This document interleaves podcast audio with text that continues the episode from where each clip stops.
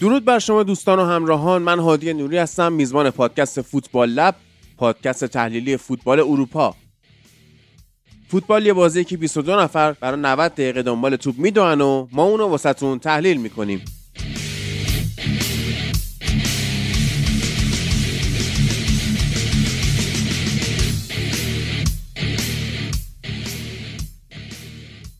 چلو پنج قسمت از فصل ششم فوتبال لب گذشت و بالاخره توی هفته گذشته یورگن کلوب گفتش که من می‌خوام آخر فصل از لیورپول جدا شم. بحث ویژه این قسمتمون در مورد این جدایی بالاخره کلوب داره میره و در کنار گواردیولا مربی هایی بودن که از فصل اول فوتبال لب حضور داشتن. به صورت ثابت توی تیماشون دیگو سیمونه هم به همین شکله. آخه بعد جالبه که کسی یادش نمیاد قبل از سیمئونه کی مربی اتلتیکو بوده؟ برامون کامنت بذارید. اطلاعات فوتبالیتون رو به رخ بکشید. page جدید اینستاگرام Football Lab حتما follow کنید. محتواهای بسیار خوبی براتون آماده کردیم و کلا گفتم با page قبلی خیلی فرق می‌کنه. page قبلی دیگه اصلا فعالیتی نخواهد داشت. آدرسش هم دیگه Football Lab پادکست نیست. Football Lab Media. ما از پادکست Football Lab به تیم رسانه‌ای فوتبال لب میدیا تغییر کاربری داریم در واقع. یوتیوب فوتبال لبو که اصلا فراموش نکنید این هفته هم یه ویدیو بسیار جذاب تاکتیکی براتون آماده شده که منتشر میشه و لذت شو ببرید. توی یوتیوب حتما ویدیوهای ما رو که می‌بینید اگه خوشتون اومد لایک کنید. این باعث میشه که ویدیوهای ما رو بیشتر به بقیه هم نشون بده و به حال توی اون لیست پیشنهادهای یوتیوب قرار بگیره. زحمت خاصی هم ازتون نمی‌بره. دمتون هم گرم. مرسی از همتون. برای همراهی کردنتون. این قسمت هم به شما تقدیم میشه توسط کافه رنت که می‌تونید هر ماشینی که خواستید به هر مدت زمانی که خواستید با پایین ترین قیمت بازار و تضمین خدمات و تضمین کارشناسی ماشین از کافه رنت اجاره کنید. توی این روزایی که الان خیلی ماشین خریدن کار سختیه وقتی یه کاری داری یه سفری می‌خوای بری یه اتفاقی می‌خواد بیفته اصلا دور دور می‌خوای بری ماشین خوب می‌خوای به راحتی از Cafe Rent کرایه می‌کنی کاراش واست انجام میدن و خدافظ بسیار کار راحتی رزرو آنلاین هم داره. حالا آدرس سایت هم براتون می‌ذارم. Cafe Rent دو تا E داره Cafe ش. یعنی Cafe E Rent dot com. آدرس اینستاشون هم همینه. با تا در ادامه این اپیزود هم صحبت خواهیم کرد. این قسمت ما فقط شامل لیگ انگلیسه که الان لیورپول صدر جدوله و این هفته هم با آرسنال بازی خواهد داشت. بازی بسیار سرنوشت سازیه یه سری بازی برگزار شد. جام حذفی برگزار شد. FA Cup برگزار شد. مشخص شد که مثلا توی فینال FA Cup لیورپول و چلسی باز به مصاف هم دیگه میرن. این بازی که تو بازی های اخیرش به حال خیلی بازی بدی بود. هی صفر صفر مساوی می‌شد. بهش می‌گفتیم shit کلاسیکو. ولی این بازی که این هفته برگزار شد بین لیورپول و چلسی توی آنفیلد اصلا اینطوری نبود. با نتیجه چهار یک بازی به اتمام رسید که چهار تا تیرک زد داروین نونیز که خیابانی گفته بود که باید برای چهار تا تیرک دیگه یه گل رو حساب کنن. که من واقعا از عملکرد این بازیکن لذت بردم. حالا میگم چرا؟ یونایتد مثلا یه بازی کرد دیشب که الان جمعه است دیگه. دیشب یه بازی کرد یونایتد و یه comeback رئال مادرید طوری زد. این دقیقه 90 هزار بالاخره تونست گل بزنه. من سیتی با برگشتن کوین دیبروینه فوق العاده داره بازی می‌کنه. به راحتی داره می‌بره. نیوکاسل ویلا رو برد مثلا 3 1 تاتنام توی بازی نزدیک و سخت سه دو برندفورد برد. برایتون دقیقه یک و دو بازی از لوتون تاون گل خورد و چهار هیچ بازی رو باخت. بسیار بازی جذابی هم بود اون. آرسنال تونست فورست رو ببره ولی یه مقدار تو عملکرد ضعف نشون داد که قطعا جلوی لیورپول این ضعف خیلی آشکارتر هم خواهد شد. برایتون کنن تو این دو هفته خیلی بد نشه گرفته دیگه. یه دونه چاریش به لوتون باخته یه دونه هم سف سف با ولز کرده. بعد در حالی که مثلا محمد صلاح توی لیورپول حضور نداره اندو حضور نداره یا مثلا تییاگو از مصدومیت برنگشته یا مثلا جلوی چلسی بود که بعد از اینکه به حال با اون نتیجه جلو افتادن یهو کلوب چهار تا تعویض با هم کرد. آرنولد و رابرتسون و اینا رو همه رو با هم آورد تو تا توی شرایط بازی قرار بگیرن. تو اون شرایط چهار تا به برموسی زد که می‌تونست یقه بزرگان فوتبال انگلیس رو بگیره به راحتی و تازه محمد سلام برگرده کارشون یه مقدار راحتتر هم میشه مگه اینکه شکیب با این قضیه مخالف باشه. شکیب درود بر تو. بیا صحبت بکنیم ببینیم که چجوری داستان. از بازی چاریچ برموس شروع کن. اونو خیلی کوتاه و مختصر دیگه هرچی داری بگو. بعد میایم سراغ بازیتون با چلسی و به حال رفتن کلوب دیگه. یعنی جالبه. کلا اتفاقی که داره واسه لیورپول میفته جالبه. خودت صحبت کن برای بازی های دیگهتون هم می‌رسیم بهشون دیگه. درود بر تو درود بر همه شنونده ها در مورد بازی با برموس اینو بگم که خب اولین بازی بعد از اعلام خبر جدایی کلوپ تو آخر فصل بود و حالا تو خبرایی که اومده ظاهرا بازیکن تصمیم گرفته که تمامش رو که کلوپ با جام از لیورپول خدافظی کنه. و امیدوارم که این جام نخواد FA Cup و Carabao Cup و لیگ اروپا باشه. و در مورد خود بازی باید بگم که لیورپول چیز جدیدی برای ارائه نداشت. یه anchorman و یه دونه box to box و طبق پست شیشی که بیاد حالا چون مکالیستر پاسه بلند ارسال کنه. جو گومز که داره توی دفاع چپ از لحاظ دفاعی مطمئن ظاهر میشه. البته که حالا به top ی بازی های قبلیش نبود تو این دو بازی اخیر ولی همچنان مطمئن از لحاظ دفاعی. و یک credit هم بخوام بدم به آقای ایراولا چون میشه گفت فوق العاده این تاکتیک جدیدی که دارن ارائه میدن. حالا از طرف با target man و classic nine بازی می‌کنن نقش سولانکی در حال تغییره و از طرف دیگه یه خط پرس چهار نفره رو تشکیل میدن که این خط پرس از همون بالا خط دفاع و پست شیش تیم حریفشون رو حالا هر کی که باشه براشون فرق نداره با لیورپول و مسیتی بازی کنن یا با لوتون تاون ولی تمام نفرات خط دفاع رو در زمان مالکیت توپ یا نزدیکی به بازیکن صاحب توپ پرس می‌کنن و بازیکن پست 6 رو هم همینطور. و دو نفر دارن اون پشت چهار تا بازیکن پرس کننده رو کاور می‌کنن که گفت عملا امکان اشتباه رو از تیمشون می‌گیره و کلا تاکتیک جدیدی رو دارن ارائه میدن. و اصلا بعید نیستش که سیتی یا مثلا لیورپول اگه مربی جدیدش دنبال پرس باشه مثلا آرسنال آقای آرتتا اصلا بعید نیست که فصل بعد بیاد این تاکتیک رو با بازیکنهای بهتری ارائه بدن و در کل اون بازی چهار هیچ برموس صرفا تفاوت استفاده از موقعیت ها بود. در از لیورپول سود تجربهش و حالا لول بالاتر بازیکناش رو برد و در کل این بازی چیز خاصی برای صحبت نداشت. بله اما بازی بعدیتون بسیار عالی بود. یعنی آدم نگاه می‌کنه آمار بازی رو عشق می‌کنه. مالکت بازی پنجا پنجا بود اهمیتی نداره. چلسی حتی می‌تونست هزار درصد مالک توپ باشه ولی هیچ کاری از پیش نمی‌برد 28 تا شوت زده لیورپول چلسی 4 تا.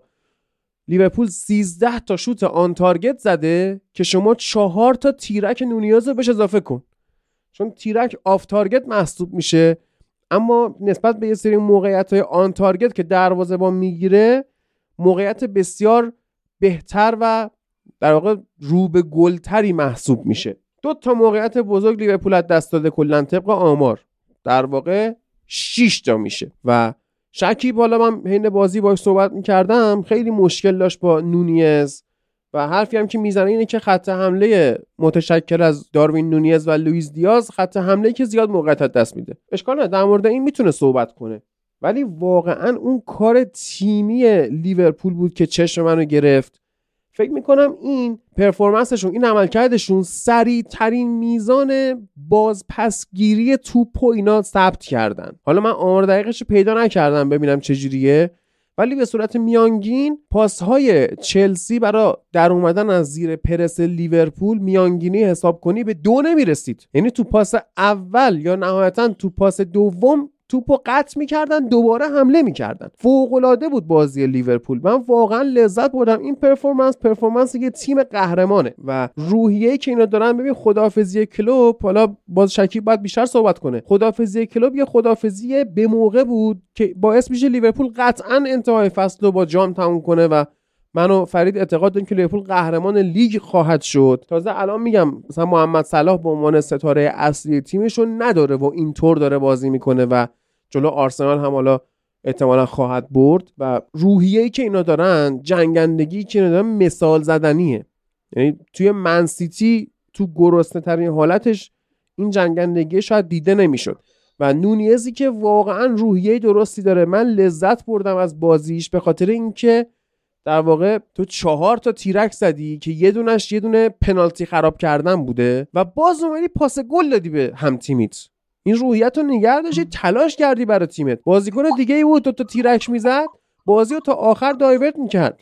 در حالی که این نه مثلا divert نکرده گفته OK من نمی‌تونم گل بزنم باشه بهتون پاس گل میدم. و بازیکنان لیورپول هم خیلی تلاش کردن که نونیز گل بزنه. یعنی اگر انقدر تمرکزشون نمیذاشتن روی موقعیت سازی واسه نونیز که از درش در بیارن چلسی رو به راحتی با 7 گل بدرقه می‌کردن. بسیار خوب بود و یه جایی هم کلوپ گفتم اومد چهار تا تعویض همزمان کرد. اون ریتم حمله ها رو گرفت یه مقدار که استراحت هم بکنن بازیکنها برای بازی آرسنال. و تک ستاره این میدان بیچون و چرا کانر برادلی دفاع راست لیورپول بود که به حال تونست یک گل و دو پاس گل رو هم به نام خودش ثبت کنه فوقالعاده عمل کرد و لیورپولیا الان دیگه یعنی با همین یه بازی با همین یه پرفورمنس شاید نباید خیلی ذوق زده بشن ولی الان با مصدومیت آرنولد دیگه خیلی راحت تر کنار میان. با مثلا اینورت شدنش کلا تو پست 6 بازی کردنش خیلی بیشتر می‌تونن کنار بیان. و فوق العاده بود این پسر. من لذت بردم. تبریک میگم به کلوب به خاطر کار آکادمیکی که داره می‌کنه. و توی این 6 7 سالی که توی لیورپول بود واقعا دمش گرم. این تیمو از کجا به کجا آورد؟ یادمون نمیره. مثلا تو پنج خرید اولش دو بازیکنی بودن که چقدر فوق العاده بودن. آدم با پنج خرید اول بعضی از مربیان مقایسه می‌کنه شرمسار میشه. تو پنج خرید اول یورگن کلوپ جوئل ماتیپ حضور داشت و سادیو مانه که آدم لذت می‌بره. مانه چقدر افتخار آفرینی کرد و بعدش هم فروختنش بره به عربستان. قیمت خوبی هم فروختن. یعنی هم از بازیکن استفاده کردن هم خوب فروختنش. prime ش ما توی لیورپول دیدیم بازیکنی که حالا نمی‌دونم هنوز رکوردش هست یا نه ولی اون موقع رکورددار سریعترین هت‌تریک تاریخ لیگ انگلیس بود قبل از اینکه به لیورپول توی همتون و جوئل متیپ هم که به حال یکی از بهترین مدافعای میانی بود در کنار فندایک حالا الان کناته داره بازی می‌کنه ولی متیپ واقعا گزینه مطمئنی بود براشون تا سالها و اسکواد اولیه که کلوب با شروع کرده و مقایسه می‌کنه می‌بینی اصلا توانایی رقابت برای سهمیه که هیچ توانایی رقابت برای جایی که الان چلسی هست یعنی دهم جدول هم نداشت و این تیم رو به تیمی تبدیل کرد که بله حالا قهرمان نشده یه بار فقط قهرمان شده ولی خب مثلا با کسب امتیاز بالای 90 امتیاز میومد و قهرمان نمی‌شد که دیگه حالا اون تیم گواردیولا تیم عجیب غریبی بود. یعنی تو هر لیگ دیگه ای حضور داشت یا مثلا این منچستر سیتی حضور نداشت لیورپول به راحتی تمام این سالها لیگ رو دامینیت می‌کرد و قهرمان می‌شد. و با میراث بسیار درستی داره. لیورپول هم خارج میشه چون خیلی هم مربیا هستن میراثشون ویرانه بیش نیست مثل آنتونیو کونته مثل مورینیو. ولی می‌بینیم که نخیر کلوپ با کارا آکادمیکی کرده تو فصل آخرش و بعد از این که اعلام کرده من از این تیم دارم جدا میشم بازیکن آکادمی رو می‌کنه یعنی کانر برادلی عزیز و بابی کلارک رو هم آورد توی بازی که حالا شکیب بیشتر می‌تونه در مورد کلارک هم توضیح بده ولی خب میگم داره یه میراث خوبی هم از خودش به جا می‌ذاره و در فصل آینده اینا بدون کلوب اگه حتی محمد صلاح رو هم نداشته باشن به نظرم مشکلی نخواهند داشت. فقط مهم اینه که کی بیاد بالا سر این تیم و مدیریت ورزشی تیم مثل سابق کار کنه. بگو شکیب. ببین در مورد داروین نونیز که گفتی اولا برم فاز بازی با چلسی. شرح وظایف هر بازی مشخصه. اینطوریه که بازیکن کار اضافه ای نکنه نه من بخاطر اینکه بازیکن مثلا حالا پرس خوبی داره فضا سازی خوبی داره جنگنده است با روحیت و همین ازش قدردانم. من کسی هم که اومدم تو این پادکست اون زمان که همین داروین نونیز خودت ترول می‌کردی تو فن بیس لیورپول داشت ترول می‌شد ترور شماره که کل پیجای فوتبالی بود. گفتم که آقا این بازیکن فضا سازی تا حدی داره رانهای فوق العاده ای داره پرس خوبی داره با توجه به قدش و پستش سرعت خوبی داره جاگیریش مناسبه. ولی مسئله این که تو بعد از 18 ماه حضور توی تیم هنوز اونقدر با تیم جور نشدی که بتونی از زیر فشار خارجی؟ هنوز توانایی ذهنی داره که فشاری که رو خودت هست رو هندل کنی. به عنوان بازیکن حرفه‌ای تو یک بزرگ تیمای انگلیس. یا مثلا آقا تو در هر صورت تارگت من این تیمی. خب؟ و شخص تارگت من اکثر توپ ها رو قرار به دست بیاره و وظیفه‌شه که اینا رو گل کنه. مثلا نونیز اگه shadow striker بود false nine بود وینگری بود که حالا می‌خواست inverted winger بازی کنه cut inside کنه بیاد داخل inside forward بشه یا هر چی. می‌شد گفتش که یه بازیکن کلاس جهانیه که به خوبی هم وظیفه‌ش رو انجام میده گل هم نزد فدای سرش. ولی زمانی که تو target man تیمی یعنی قرار اکثر توپا بهت برسه. اگه تو گل نزنه کی بزنه؟ تا کی قرار وینگر بر ما کارو در بیاره؟ مگه تا کی ژوتا و صلاح رو داریم؟ و مشکل هم با شخص نونیز اینه. تو همه کار می‌کنی به جز اون تک کاری که ازت خواسته میشه. نمی‌دونم واقعا چجوری باید این بازیکن رو توصیف کنم. بگم خوبه بگم بده چی بگم؟ می‌دونید یه زمانی گفتن آره این بازیکن بد شانس تیرک می‌زنه. این بازیکن درز خالی رو تیرک می‌زنه. این بازیکن تک به تک رو تیرک می‌زنه. این بازیکن پنالتی رو تیرک می‌زنه. این یعنی فشار رو نمی‌تونه هندل کنه. دیگه همینطور محکم میکوبه به توپ چون نمی‌تونه خودش رو کنترل کنه. این یه جایی قرار کار دست ما بده. باز هم میگم بازیکنی که تواناییش بالاست خیلی به کار تیم میاد. بودنش تو زمین تا حدی تیم حریف رو عقب نگه میداره. همه اینا درسته. ولی تو به عنوان تارگت من وظیفت گل بزنی و به عنوان یک بازیکن حرفه‌ای توی لیگ انگلیس حالا من نمیگم لیورپول و کلا تیمای تاپ 6 یه تیم تجدلی بگو مثلا لوتون تاون. خب؟ تو وظیفت بتونی فشاری که از سوی رسانه و هوادار میاد سمتت رو مدیریت کنی. قرار نیست با هر توییت هر ترول هر پست هر مقاله هر خبر به هم بریزی. این بازیکن واقعا رفتارش غیر حرفه‌ایه. این بازیکن قابل پذیرش نیست همچین چیزی از طرف من, من می‌دونید یعنی بالاخره تو تا کی می‌خوای اینطوری باشی؟ هر مربی کلوپ نیست که تمام قد از تو حمایت کنن. اگر تو انقدر آماتوری انقدر ضعیفی انقدر مزخرفی مربی بعدی از کجا معلوم مثلا media handling ش یا رابطش مثل بازیکنها مثل رافا بنیتز نباشه مثل گواردیولا نباشه مثل برندون راجرز نباشه مثل هزار مربی دیگه که آنچنان رابطه قوی با بازیکنشون ندارن. از کجا معلوم که قرار نیست همچین مربی بیاد بالا سر تیم؟ و اگه تو هم با همچین مربی طرف بشی چه غلطی می‌خوای بکنی؟ تو با یورگن کلوپی داری کار می‌کنی که همه جوره بازیکنش حمایت می‌کنه. آقا گندوقان یه مصاحبه داشت میگفتش که زمانی که برای کلوب بازی می‌کنی توی زمین حاضری جونت رو بدی که ازت راضی باشه چون همه جوره حمایتت می‌کنه و هوا تو تو تیم داره. اگه با این آدم نمی‌تونی کار کنی فشار رو هندل کنی با کی می‌خوای هندلش کنی؟ واقعا توی ارتباط با بازیکن مگه مربی بهتر از کلوب داریم توی کل دنیا در حال حاضر؟ نداریم خب. می‌دونی نقدم به داروین نونیز آماتور بودن ذهنیت میشه. نقدم بهش گل نزدنش به target man ه بله بازیکن کارآمدی مستعد توانمند برای ما خیلی وقتا progressive pass فوق العاده داده پرس تیم حریف رو شکونده حریف رو پرس کرده پاس کلیدی داده. ولی قابل قبول نیست که تو نتونی گل بزنی به عنوان target man. تو false نیستی پست ده نیستی وینگر نیستی. target man تیم لعنتی. هر توپی میاد به تو تو باید حداقل 50 درصدش گل بشه. مثلا هدف اول پاسای تیمی از وقتی که داروین نونیز اومده به تیم صلاح خیلی بیشتر وظیفه خلق موقعیت داره تا اون زمان که هدف اصلی پاسای تیم بود. حتی صلاح هم داره برای تو خلق موقعیت می‌کنه. اگر بازیکن خیلی معمولی یعنی یک target man ی بود که صرفا می‌تونست با قضیه کنار بیاد. یه ایوان تونی بود یه دنیل استوریج حالا تونی هم target man نیست علاوه صرفا handle که فشار دارم. یه target مثل دنیل استوریج اونجا بود. الان به جای آمار 10 گل و 10 پاس گل آمار 25 گل زده رو ثبت کرده بود. موقعیت خراب کردن نونیز واقعا بالاست و موقعیت بزرگ هم که از واقعا بالاست. دیگه کسی که دروازه خالی و تک به تک و پنالتی رو می‌زنه به تیرک مشکلش بد شانسی نیست. تک به تک باید گل بشه دروازه خالی باید گل بشه پنالتی باید گل بشه. تو اگه اینو گل گل نمی‌کنی مشکل داری. خب؟ و حالا شما بگید زیبا بازی می‌کنه در خدمت تیم با روحی است. به درک. کسی که وظیفه اصلی خودش رو انجام نمیده به چه دردی می‌خوره؟ بازیکن اول وظیفه اصلی خودش رو انجام بده. به عنوان تارگتمن گل نمی‌زنی به عنوان تارگتمن فشار هوادار رو هندل نمی‌کنی به عنوان تارگتمن یه دفاع وسط به زیر گوشت ورزش که با کله میری تو سه جلسه محروم میشی. واقعا تو به ضرر تیمی. تو واقعا بودن توی زمین و اسکواد ضرره. حالا شما یه پروگرسیو فاست میده پاس آره من خودم اینو تو پادکست گفتم. من گفتم رانه های فوق العاده ای داره پروگرسیو فاست میده پرس می‌کنه. ولی الان نمی‌تونم ازش دفاع کنم. الان این بازیکن کسی که وظیفه خودش رو انجام نمیده به جاش چهار کار اضافه انجام میده. آقا ما کار اضافه نمی‌خوایم شما کار خودت رو انجام بده. به عنوان یک تارگت من گل تو بزن به عنوان بازیکن حرفه‌ای باش. همین کافیه. خب درود به تو شکیب درود به هادی. من کاملا حرفاتو گوش دادم. با 99 درصدش هم موافقم. ولی به نظرم تو همون خط حمله دوران اوج آقای کلوپ توی لیورپول یعنی مانه صلاح و فیرمینو هم کمترین گل زده رو فیرمینو به عنوان مهاجم داشت. حالا می‌دونم که می‌خوای بگی فیرمینو هیچ ربطی به اون بازیکن target man نداره ولی به نظرم داروین نونیز هم مهاجم نوک target man که فقط حالا یه run هایی به سمت wing یا کنارهای زمین داشته باشه یا فرارهایی داشته باشه نیست.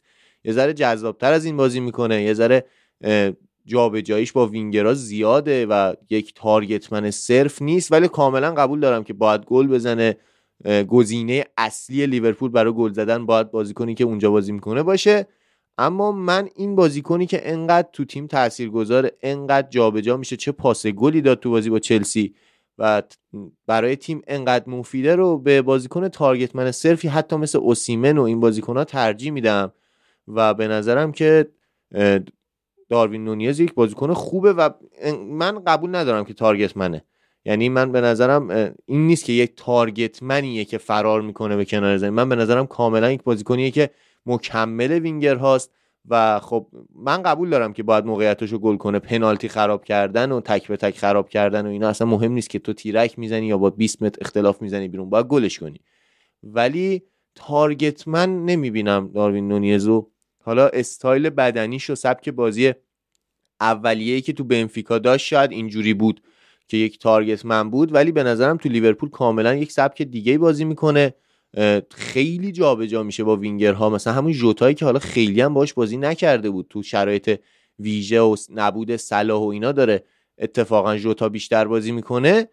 ولی خیلی با جوتا جابجا جا میشه. جوتا میاد وسط زمین و یه تارگت من صرف انقدر نمی‌تونه در واقع هماهنگی داشته باشه با وینگرها. ولی کاملا با حرفات موافقم. یعنی باید گل بزنه موقعیتاشو چه پنالتی چه تک به تک چه شوتایی که من دقیقا با جملت موافقم که از روی استرس می‌زنه ضربات رو. ولی خب همچنان من اجازه میدم به خودم که بگم بد شانسه. یعنی حالا درسته از اول فصل به قول تو 18 ماه که داروین نونیز تو این شرایطه. ولی من این بازیکن رو به تارگت من هایی که الان تو بازار هست با قیمت های بالا حالا هالند رو نمیگم. اوسیمه نمی‌دونم مهاجمای دیگه حتی کریم بنزما اینجور ترجیح میدم الان.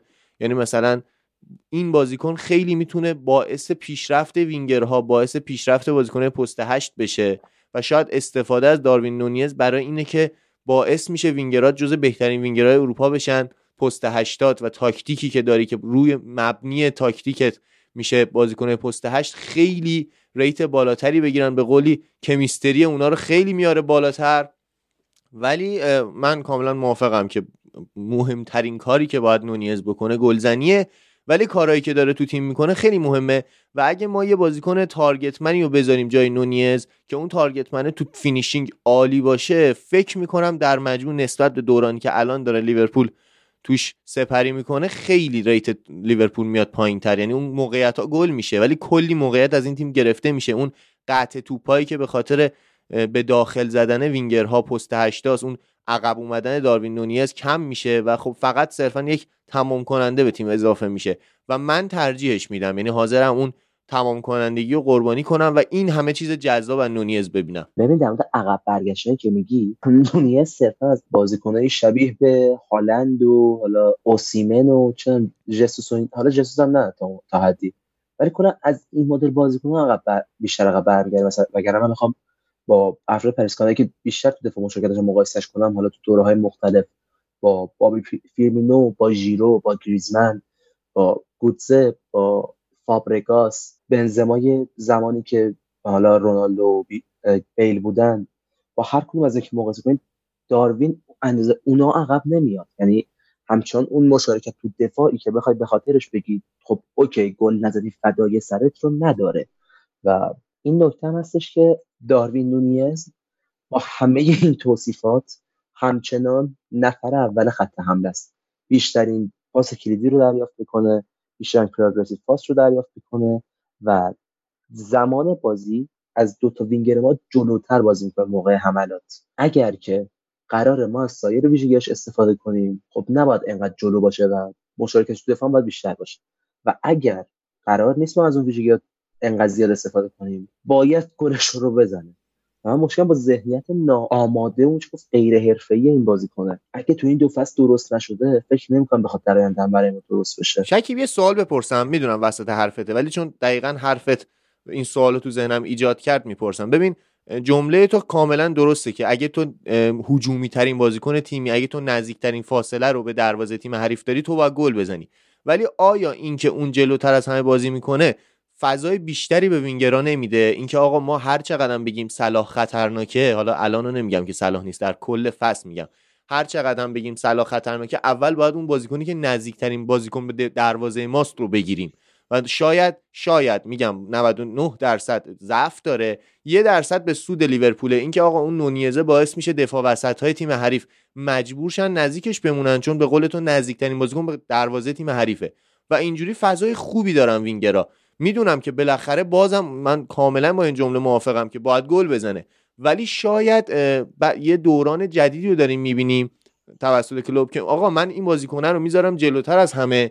مجبور می‌کنم دفاع حریف با اون درگیر بشه و وینگرها بهترین تاثیر خودشون رو بذارن. حالا می‌خواد اون نهایی و ضربه نهایی رو نتونه بزنه. اشکال نداره. اون عقب اومدن رو داره تا حدی. ولی تو موقعی که آقا موقع حمله لیورپول اون جلوترین بازیکن مجبور می‌کنه خط دفاع تیم حریف رو که با اون درگیر بشن و ما می‌بینیم که صلاح جوتا و این بازیکن حتی دیاز بیشتر از همه دیاز الان از اون فضایی که ایجاد می‌کنه از اون فاصله ای که دفاع وسط ها از دفاع کنار می‌گیرن استفاده می‌کنه. و خب این نکته جذابی نیست به نظر تو؟ چرا حرفتم کاملا درسته و کلا سابقه این کارو کلوب زیاد داره؟ یعنی یه مدت دنیل استوریج و اون فصل اولش ماریا بالوتلی و بعد این افراد حالا اوریگی همین بابی فیرمینو یه بازی ما بازیکنان نوک رو نداشتیم. ژردان شکیری اومد تو خط حمله. جردن اومد تو خط هافبک. جردن هندرسون و اوکسلید چمبرلین بودن که حالا تو اون پست بازی کردن. حتی جینی واینالدو بود که third man run می‌کردن. حالا هافبکایی که گفتم. کلوپ همیشه تو تاکتیکش یک بازیکن داشته که حالا یا بازیکن یا نحوه بازیش عامل فضا سازی برای وینگرها بشه یا کلا تو شرح وظایفشون قضیه باشه. این حرف هم درسته و حقیقتا نمی‌دونم حسم به چی باشه. یک بازیکن کارآمد که وظیفه خودش رو درست انجام نمیده. در هر صورت هر چی هست من امیدوارم در ادامه نسخه بهتری از این بازیکن ببینم. حداقل انقدر به لحاظ ذهنی ناماده و غیر حرفه‌ای نباشه. دقیقا. در مورد این بازی حالا خود لیورپول اون تمپو وحشتناک بالایی که بازم حالا این جمله من امیدوارم کسی ناراحت نکنه ولی خیلی فرق می‌کنه با اون تمپو بالای آرسنال. صحبت کنیم اون تمپویی که کاملا تو بازپسگیری توپ نقش داره. یعنی ما یه تمپو در زمانی که توپ رو داریم وجود داره. یه تمپو هم موقعی که توپ رو نداریم وجود داره. و بالاترین تمپو رو توی بازپسگیری توپ آرسنال و لیورپول دارن که لیورپول خیلی فضای بیشتری رو در واقع می‌گیره از تیم حریف و در لحظه عقیم می‌کنه خط حمله و خط هافک تیم حریف رو و همونجا سرکوب می‌کنه موقعیت رو. و خیلی تو بازی با چلسی بیشتر دیده شد. البته که این جنگندگی هافک چلسی که به جای اینکه بازیکن طراح بازیکن دریبزن داشته باشه بیشتر روی قدرت بدنی این بازیکنه که اونم نمیگم نقطه ضعف ها. صرفا توی این بازی جلو لیورپول تبدیل به نقطه ضعفشون شد و بازیکنه مثل کایسدو کاملا نابود شدن. چون اینا میان توپ رو می‌گیرن و تازه میان تصمیم می‌گیرن میرسونن به بازیکنه طراح. ولی خب لیورپول این اجازه رو بهت نمیده. تو توپو بگیری همونجا ازت پس می‌گیره و تو باید یه بازیکنی داشته باشی که بتونه در لحظه یه نفر رو دریب بزنه یا سری تکزر پاس رو بده. یعنی باز پسگیری توپ با تکزر به پاس باشه. نه اینکه استوب کنی به چرخی حالا ببینی این ور پاس بدم اون ور پاس بدم. و لیورپولی که خیلی جذاب شده. همون برادلی که هادی اشاره کرد یه بازیکن فوق العاده شوت استثنایی یک اوورلپ کننده جذاب تو لیگ انگلیس. و خب وقتی می‌بینیم که لیورپول و حالا دو سه تا تیم دیگه می‌تونن همزمان از تاکتیک invert و overlap کاملا استفاده کنن یه تاکتیک جزئیه ولی خب همینم نقش داره تو تاکتیک کامل تیمشون استفاده کنن. خیلی جذابه. یعنی همون دوران آقای گواردیولا که کانسلو به عنوان یک invert میومد وسط خیلی اونور دفاع چپ یا دفاع راست دیگهشون چرا میگم دفاع چپ یا دفاع راست؟ یه زمانی کانسلو سمت چپ وای میسد invert می‌کرد یه زمانی سمت راست. و خب بین اون دوتا دیگه جابجا می‌شد.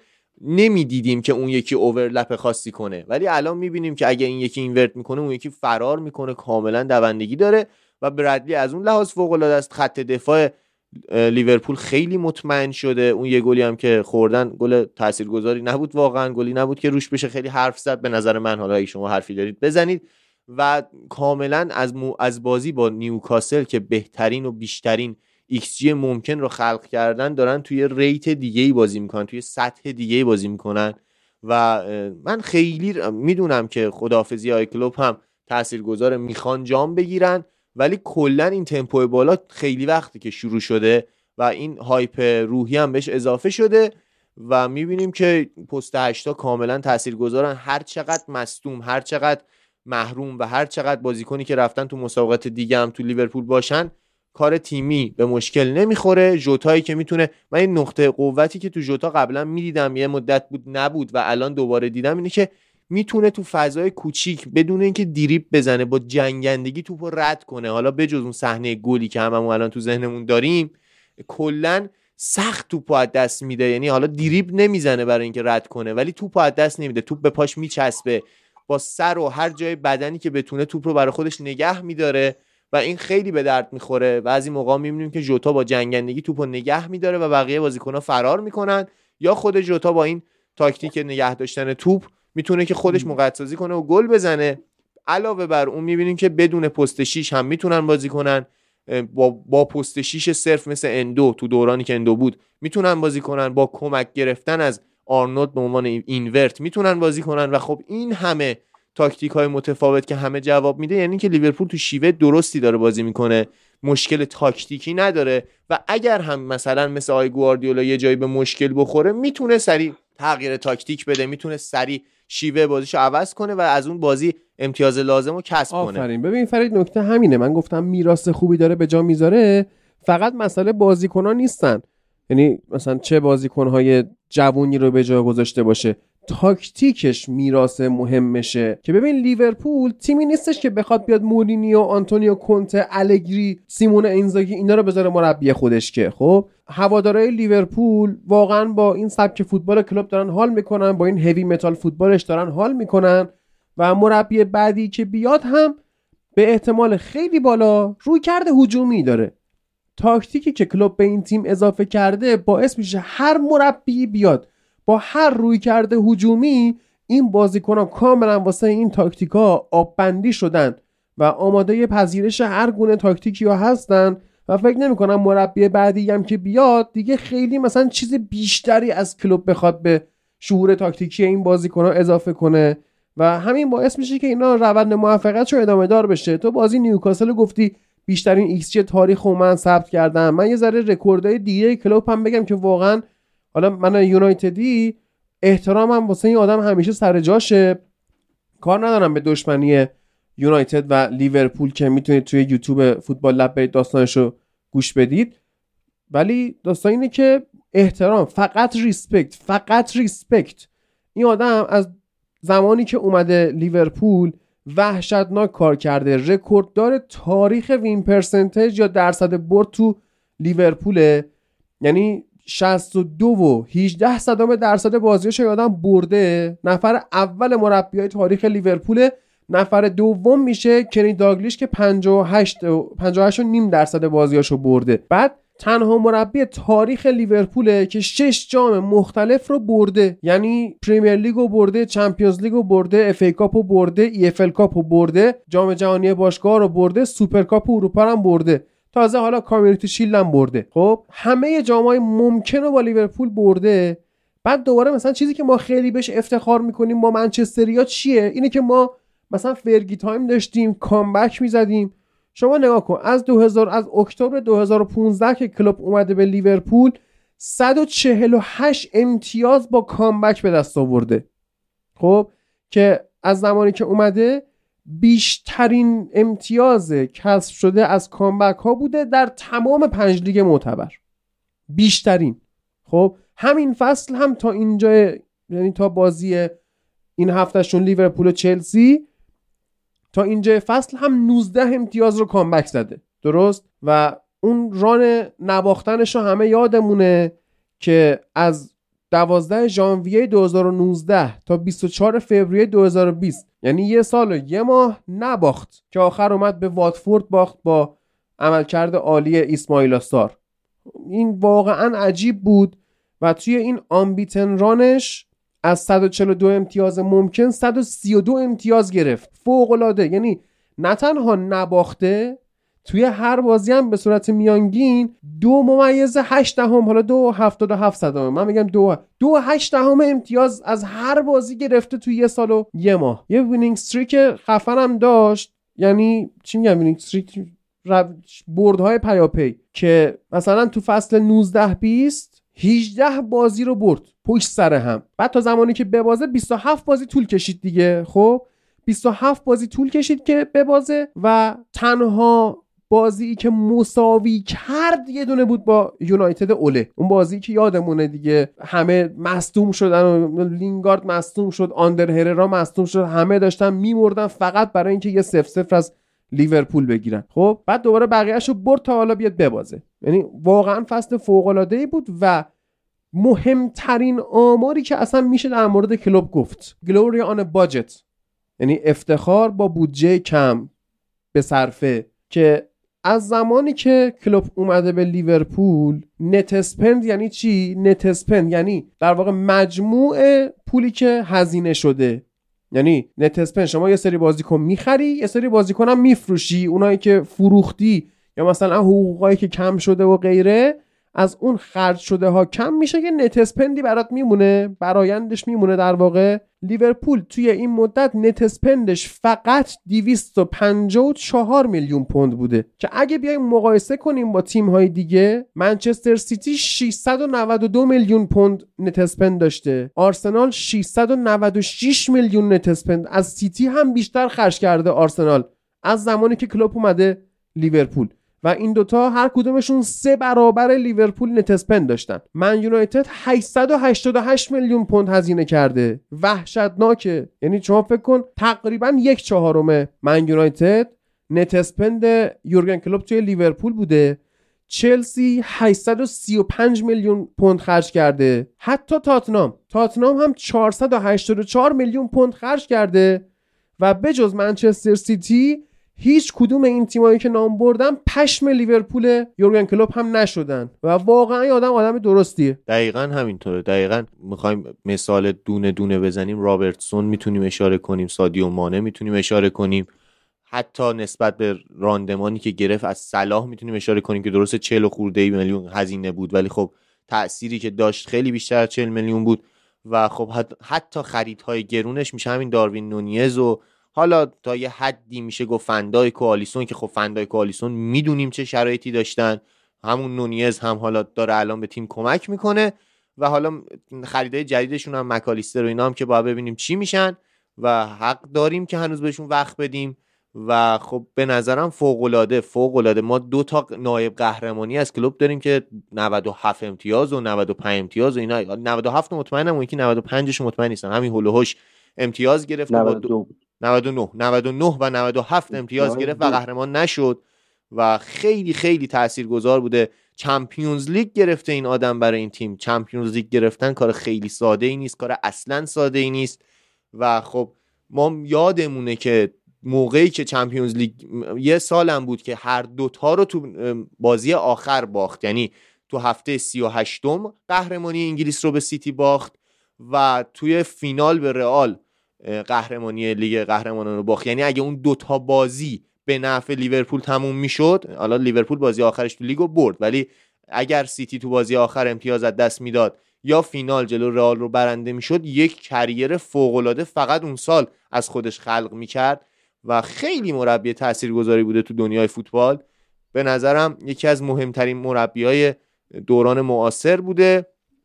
و کلی به اضافه خریدهای درست کلی استعداد رو کرده. ما معروف کلوپ پیدا کردن شینجی کاگاوا از تیم هشتم لیگ ژاپن برای دورتموند. تا رابرتسون و همون آرنولدی هم که توی جوانان لیورپول بوده قطعا کلوپ توی اینکه تبدیل بشه به این آرنولد امروزی تأثیر گذار بوده. و خریدهای گرونی هم که کرده خیلی کم مربی داریم که خریدهای گرون موفقی داشته باشن. ولی فندایک آلیسون صلاح حالا اگه 40 میلیون هم بگیریم گرون خیلی گذار بودن و خرید گرون موفق خودش کار سختیه. ولی یه نکته منفی نه نکته منفی از کلوب. امسال لیورپول یه مشکلی که پیدا خواهد کرد نه پایان امسال که کلوب می‌خواد بره یه سری از این بازیکنهای تاثیرگذار چون ما داشتیم صحبت می‌کردیم که مربی بعدی کار ساده ای داره یه مشکلی پیدا خواهد کرد. اونم اینه که فندایک و آلیسون و این بازیکن ها ممکنه که آخر فصل همزمان با کلوب اونا هم تیمشون گذاشتن دیگه. آره آره. یعنی مهم تاثیرگذار. ولی خب مثلا فندایک هنوزم یکی از بهترین مدافعای لیگه و خب قطعا دفاع وسط لیورپول به مشکل می‌خوره. حتی اگر بهترین مدافع هم بخرن کاری که فندایک کرده بوده تو این چند سال فوق العاده بوده؟ از مربی بعدی به اندازه کلوب انتظار نیستش که تا اومد تو فصل اولش تو کورس قهرمانی باشه که.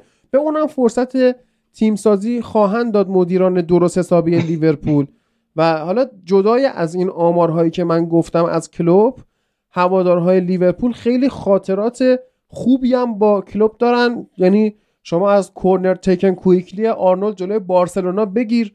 تا هفت هیچ بردن یونایتد یا پنج هزار گل به آرسنال زدن و غیره که واقعا من نمیم هیچ هوادار لیورپولی خوشحال نیست از این اتفاق و من مثلا هوادار یونایتد شاید مثلا از این خوشحال باشم که در واقع مربی لیورپول مربی قوی لیورپول داره میره. شاید ما حرف تنهاخ داره درست در میاد که اراز کام یعنی دوره ها تموم میشن.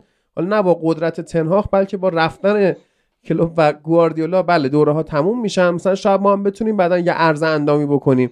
ولی به عنوان کسی که طرفدار فوتباله و به خصوص طرفدار پریمیر لیگه واقعا خب ناراحتم از این اتفاق. کیفیت لیگ کم میشه با رفتن کلوب. شاید حتی مثلا منسیتی منسیتی اگه اینجوری داره بازی می‌کنه اگه انقدر میره همه بازی ها رو سعی می‌کنه ببره به خاطر کلوپه.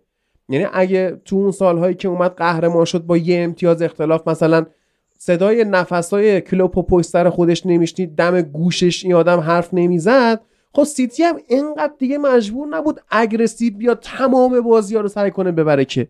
یعنی یکی از علتهای مهم قدرت منچستر سیتی لیورپول قویه که کنارش بوده پشت بوده. رقیبش بوده و قطعا رفتن کلوب لیگ رو یه مقدار ضعیف می‌کنه. امیدوارم مربی بعدی که واسه لیورپول مربی بسیار خوبی باشه. شکیب خودت بگو. ما یه منچستری و یه رئالی دارن از کلوب تعریف می‌کنن.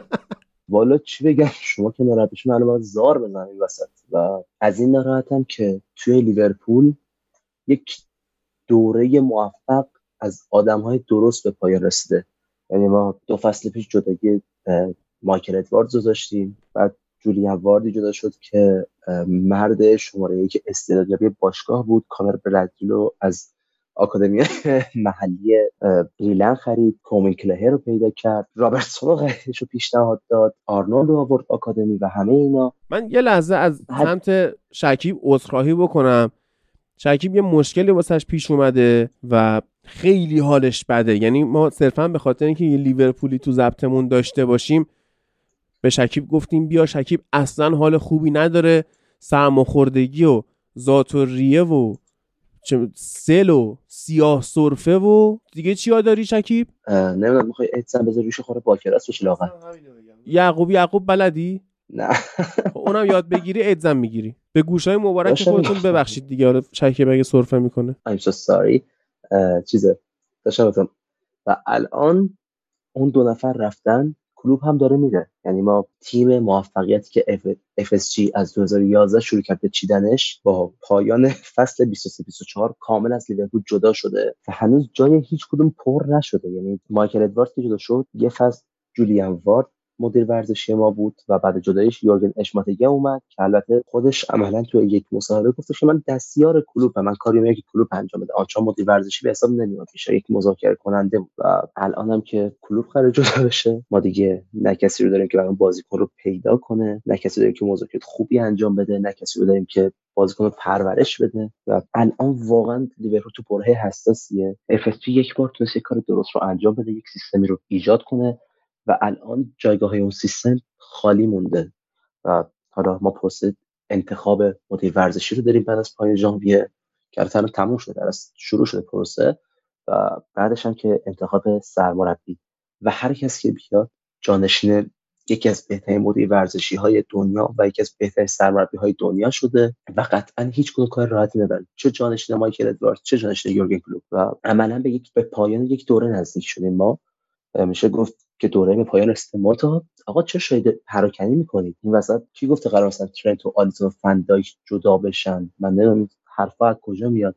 فندایک که بدبخت که مصاحبه کرد ازش پرسیدم بعد کلوب تو تیم هستی یا نه. گفت من تا 18 ماه دیگه قرارداد دارم. بعدش باید ببینم که باشگاه تو چه وضعیتی و آیا من رو می‌خوام یا نه. بعدش تمدید می‌کنیم.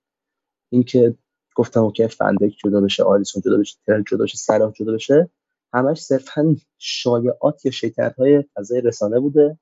و تا جایی که من می‌دونم نگاه مالکیت به تیم اینه که بازیکن جدای از مربی و مدیر ورزشی بخشی از تیمه. قرار نیستش که با جدای یک مربی یا یک مدیر ورزشی یا حالا هر چی عضوی از کادر فنی پزشک یا هر چیز دیگه یک بازیکن جدا بشه. قرار نیست با جدای مربیمون که قبول دارم گروه مربی فوق العاده و بزرگ و تکرار نشدنیه ولی آقا مربی جدا شده. تیم که منحل نشده ورشکسته نشدیم.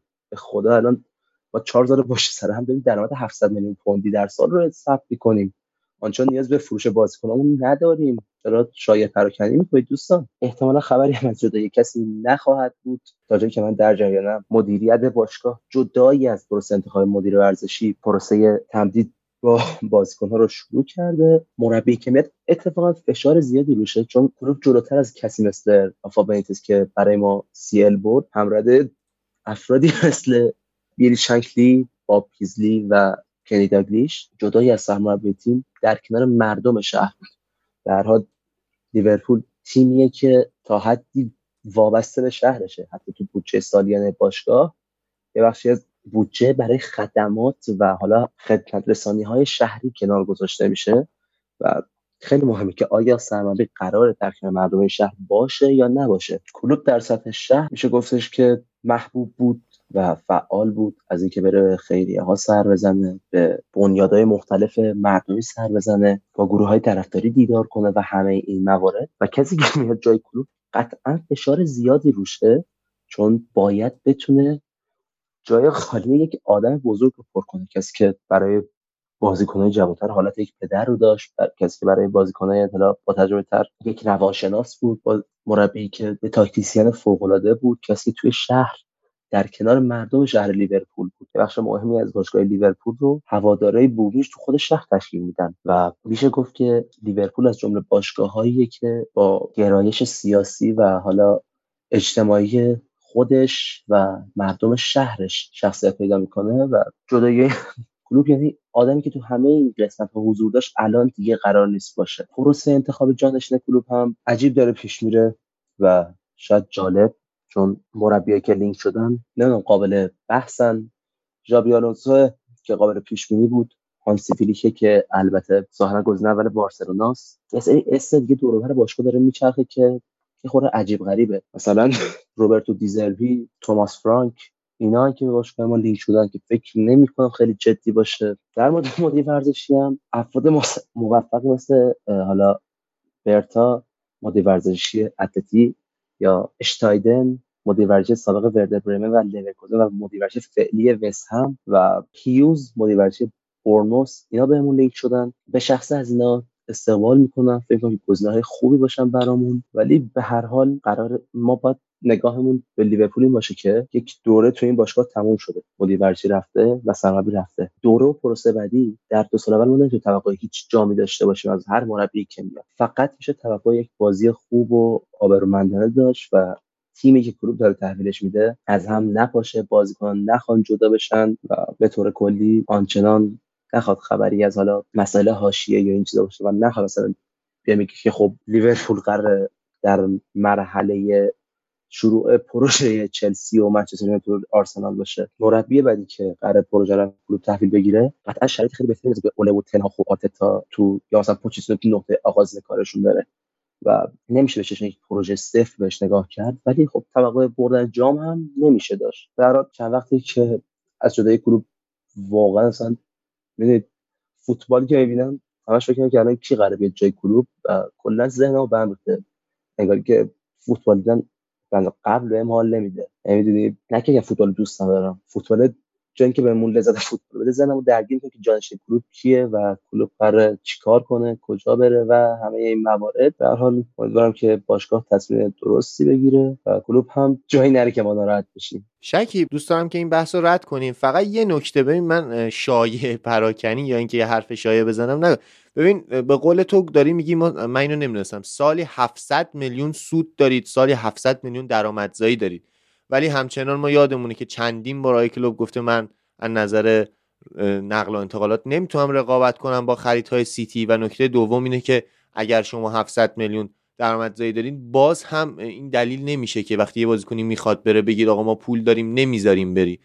در حالی که مثلا تیم هایی که یه ذره سطحشون پایینتره مثل استون ویلا مثل وست هم این باز این تیم‌ها این کارو کردن. یعنی مثلا سر گریلیش سر دکلن رایس. دیدیم که آقا نخواستن نگر داشتن نگر داشتن و اون موقعی که دیگه از قبل گفته بودن که آقا دیگه حالا من می‌ذارم بری اونو فروختن. شما سر فابینیو سر مانه سر خیلی از بازیکناتون وقتی اون بازیکن به خاطر پول به خاطر اون درآمد هفتگی که اون تیم می‌خواست بهش بده می‌خواست این تیم بره کاملا فروختید. به خاطر اینکه شرایط مالی براتون مد نظر بود.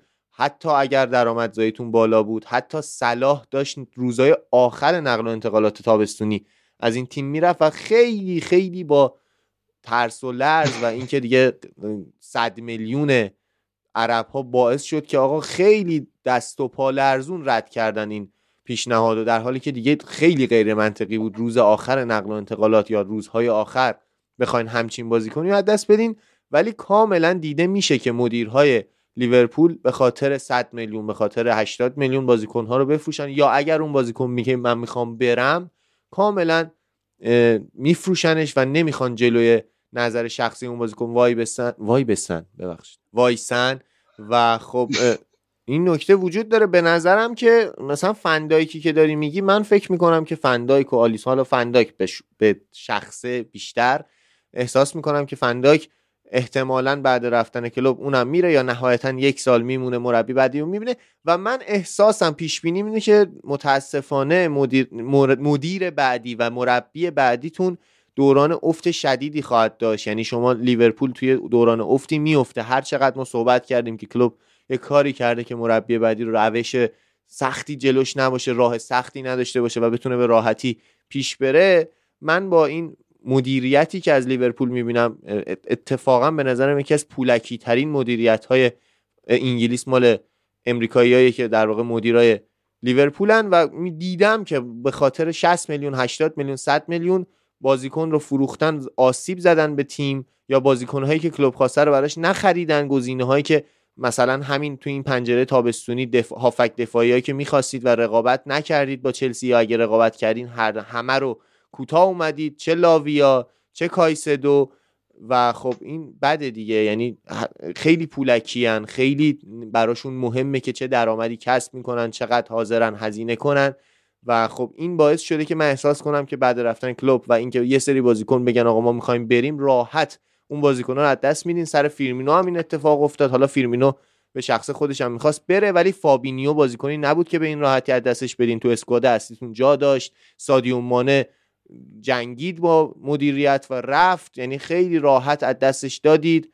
قیمت بالا می‌دونم شاید از نظر ریاضی مثلا خوب فروختینش ولی خب squad اصلی بود. خیلی از تیمای مدعی این کارو نمی‌کنن.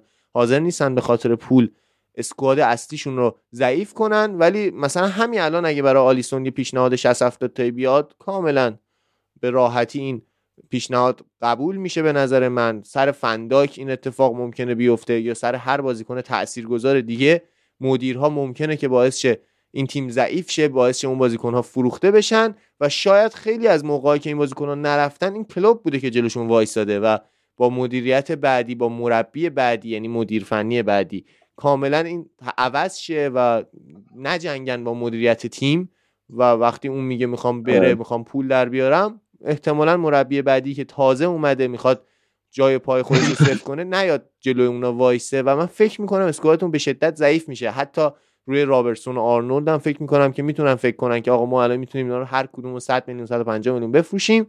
و خب این چیزی که تو این چند سال دیدیم نگران کننده بود مخصوصا بعد رفتن کلوب. حالا از این موضوع بگذریم. به نظرم انقدر اسکواد لیورپول خوبه که با فروش این بازیکن اتفاقا جای گذشتن نداره. خیلی حرف داره.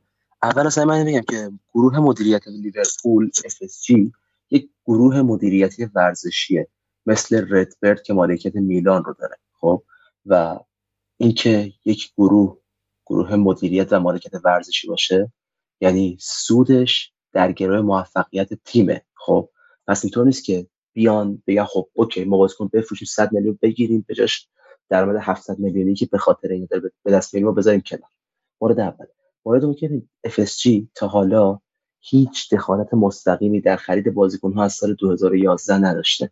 هر چی بوده بر عهده مدیر ورزشی و سرمربی. و مورد سوم ببین یورگن کلوپ از دل همه ماست. به عنوان یک سرمربی ثابت شده است تاکتیکاش فوق العاده است کارش با بازیکن فوق العاده است.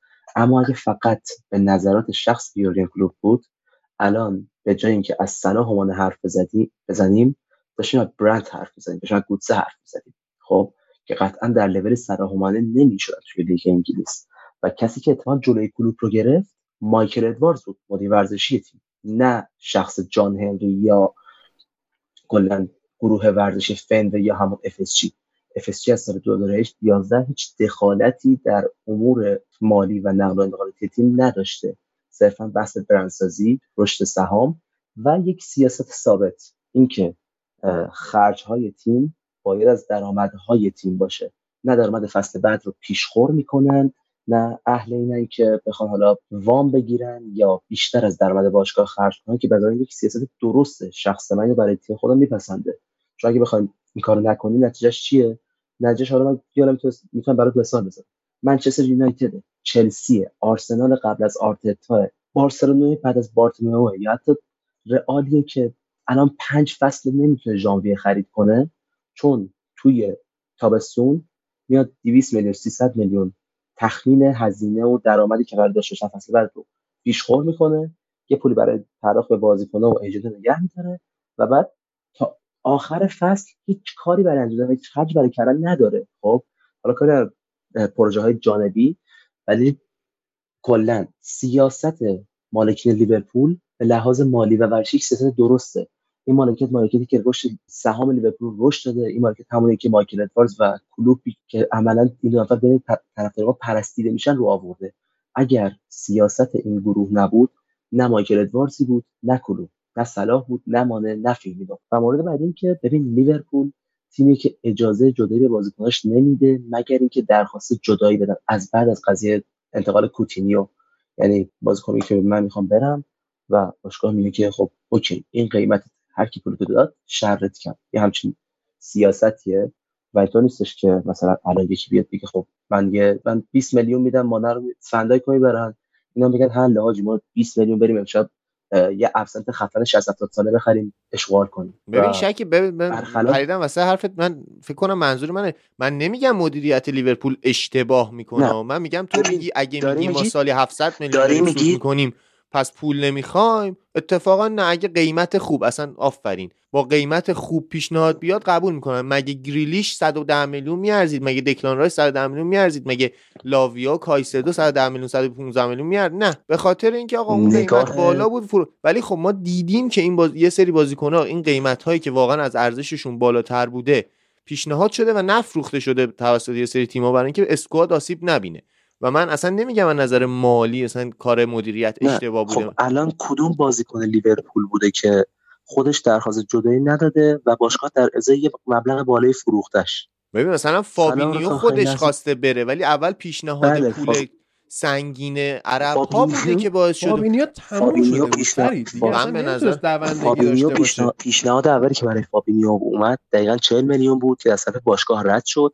فابینیو درخواست خروج داد و پیشنهاد دوم که همون 40 میلیون بود دوباره پذیرفته شد. خب آفرین. ببین مشکل اون نیست. مشکل اینه که اون پیشنهاد مالیه باعث شدش که اون بازیکنه بخواد بره و رفت دیگه. چه فابین سادیو مانه. من مثلا نمی... من هنوز معتقدم سادیو مانه نباید می‌رفت. و مثلا ببینید مثلا آخرای فصل فینال چمپیونز لیگ سادیو مانه می‌دونست که می‌خواد بره. نمی‌دونم تحریم می‌کرد تمرین تیم و اینا. من بازم میگم مدیریت تیم مشکلی نداره. در هر صورت دارید پیشرفت می‌کنید. مال از نظر مالی خیلی پیشرفت کردین. ولی همچنان میگم آقا مثلا الان هر کسی که طرفدار فوتبال و طرفدار یه تیمیه میگه آقا این بازیکن برای من خیلی ارزشمنده برای اسکوادم خیلی تاثیر داره برای تیمم. و اگه مثلا ارزش این بازیکن 70 میلیونه 110 میلیون هم پیشنهاد میدن با توجه به ضرری که نبوده اون بازیکن برای من می‌زنه نباید این بازیکن فروخته بشه. من به نظرم این ضعفی که تو بعضی فصل مثلا پارسال لیورپول داشت به خاطر همین فروش ها بود و نخریدن بازیکن خوب. ببین اندو هر چقدر بازیکن خوبی باشه آیا بهترین گزینه بود؟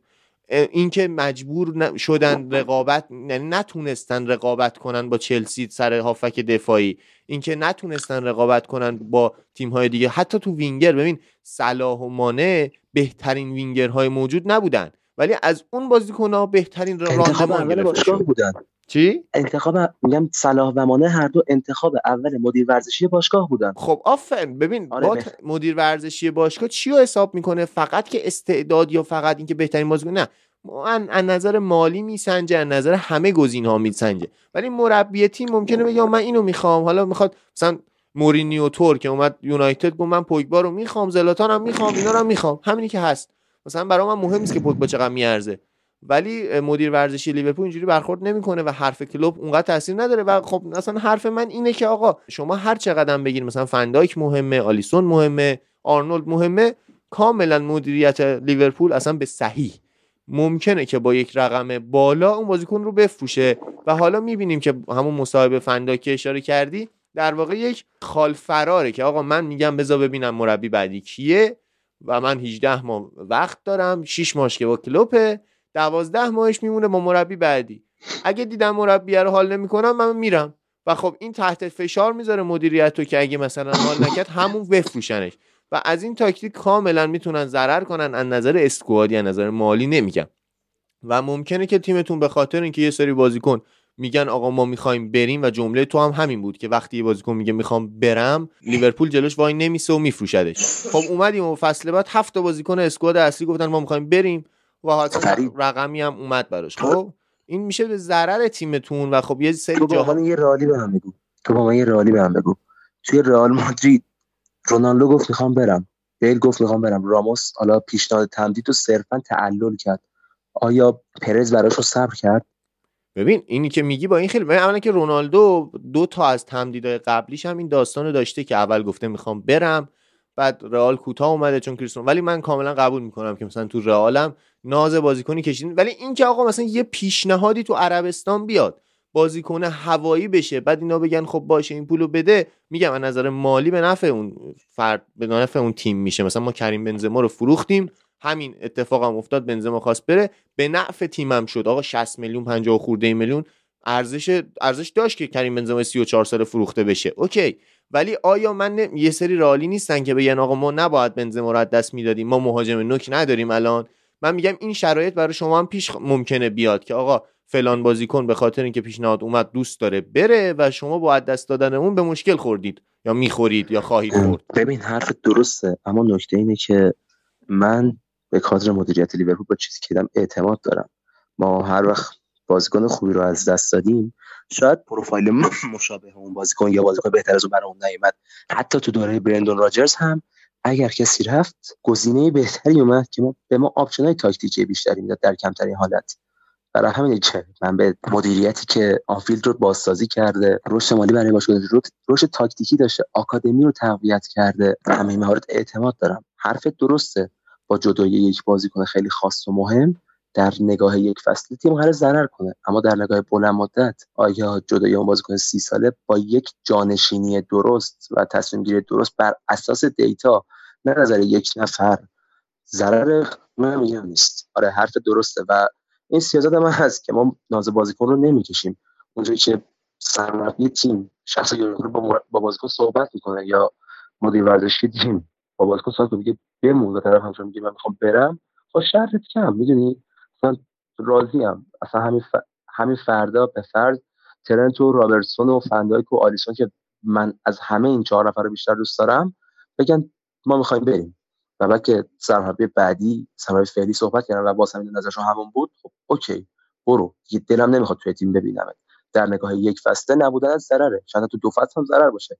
ولی با شناختی که من از مدیریت لیورپول دارم گروهی که data scientist ی که ما از سال 2010 تو باشگاهمون داریم نگرانی از بابت ندارم. می‌دونی من خیالم راحته که کسی بالا سر کاره یا گروهی بالا سر کاره که قرار نیست خرید یلخی مثل چلسی ببینم قرار نیست عدم مدیریت مالی مثل منچستر ببینم قرار نیست اهرام مالی فعال کردن مثل بارسا ببینم. مسئله اینه که مدیریت درسته حتی اگه از نگاه فوتبالی دلچسب نباشه. بله من با شکیب موافقم خودم. یعنی منم دوست ندارم ناز بازیکن کشیده بشه. یه زمانی فکر کنم سال 2011 12 این طورا بود که وین رونی اومد گفتش که من باید کاپیتان اول تیم بشم. اگه نشم من میرم منسیتی که اون موقع خب این اتفاق نیفتاد نرفت منسیتی ولی همون لحظه بود که دیگه رونی از چش من افتاد که ادامه از چش من افتادنش هم موقعی بود که اومد گفتش که مثلا من اصلا طرفدار اورتون هم و تو خونه با بچه هم مثلا می‌خوایم بخوابیم پیژامه اورتون میپوشیم و اینا. خب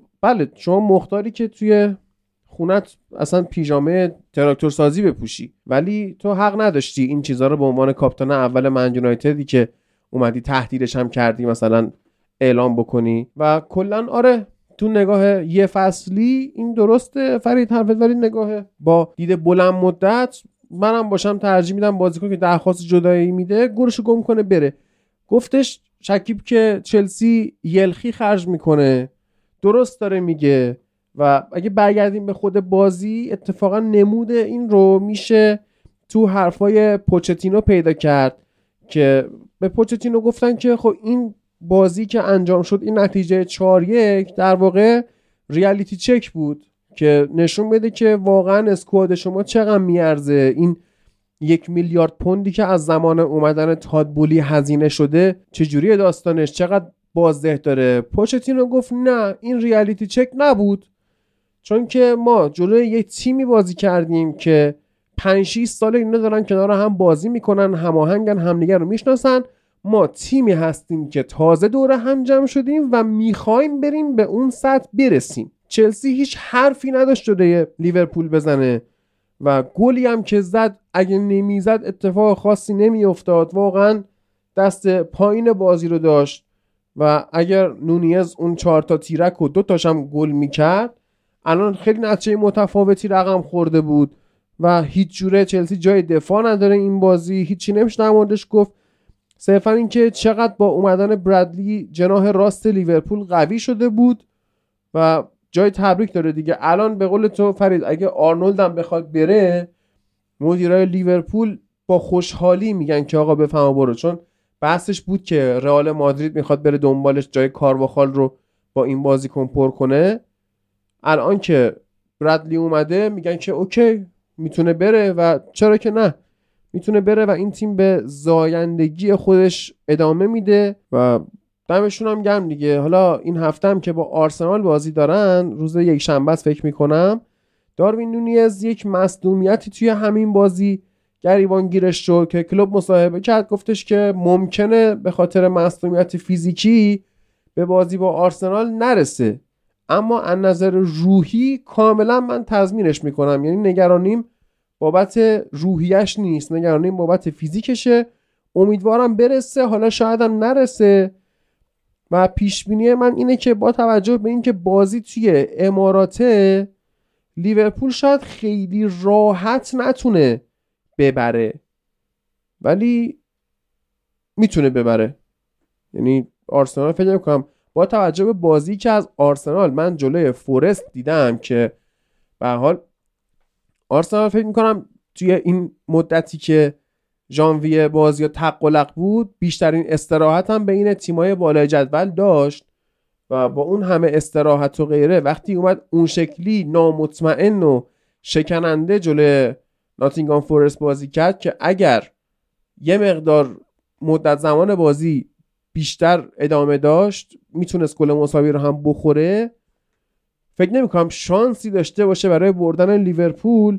ضمن اینکه الان منچستر سیتی با یک بازی کمتر با آرسنال هم امتیازه. یعنی آرسنال دیگه کورس قهرمانی که هیچی برای رتبه دوم حتی خیلی کار سختی داره. دقیقا همینطوره. من حالا در مورد آرسنال انقدر حرف زدیم انقدر گفتیم فواید بازیش و مذرات بازیش و مشکلاتی که داره. من فقط یک من از این بازی فقط استثنا زود میگذرم با یک جمله که این آیا آرتتا خدا لعنتش کنه. دو تا گل زدن گفت آه حالا وقتشه. دوباره رفت رو همون تاکتیک 3 2 4 1 و دوباره یه آقای درازی اونجا هد زد از سمت چپ خط دفاعی و باز گل خوردن. یعنی آقا نکن خب بس دیگه. این کارو گواردیولا می‌کنه. همچنان وقتی جلوه دوباره میره سمت 3 2 4 البته من احساس می‌کنم که دنبال اینن که ببینن چه جوری می‌تونن به 3 2 4 ادامه بدن در حالی که اون مشکل رو حل کنن. ولی باز هم آرسنال دقیقه 90 بود. از همین تاکتیک دقیقا از عقب توپ و ول دادن سانت کردن به سمت چپ خط دفاعی آرسنال و یه آقای قد بلندی بالا سر زینچنکو هد زد و گل خوردن. کاملا مثل همیشه یعنی باز سه دو چارک شروع نکرد دو هیچ جلو افتاد و باز هم از زمانی که خواست سه دو چارک رو ادامه بده به مشکل خورد. همین. شکیب تو نظرت چیه در مورد بازیتون با آرسنال؟ یا اگه مثلا تحلیل فنی مونده از بازی با چلسی بگو. نه حرفا در مورد بازی با چلسی زده شد ولی در مورد بازی با آرسنال با شناختی که از آرتتا دارم آرتتا حتی همون زمانی که حالا پروژش هنوز جواب نداده بود و داشت با یه تیم متوسط با لاکازت تو ژاکو اینا واسه جدول دست و پا می‌زد. چند تا بازی می‌برد بعد می‌رفت سراغ اون تاکتیکی که خودش دلش می‌خواست و می‌دونست اینها که جواب نمیده. دو بازی سه بازی چهار بازی پشت هم میباخت. می‌رفت تو بحران و دوباره برمیگشت همون سمت همون تاکتیک موفقی که حالا می‌دونستیم قرار یه نتیجه حداقلی رو بگیره. با این شناخت از آرتتا من می‌دونم که قرار بیان دوباره سه دو چهار یک رو بازی کنن و ما فنداک رو داریم کاناتر رو داریم کوانسا رو داریم برتلی رو داریم ترنت هست رابرتسون هست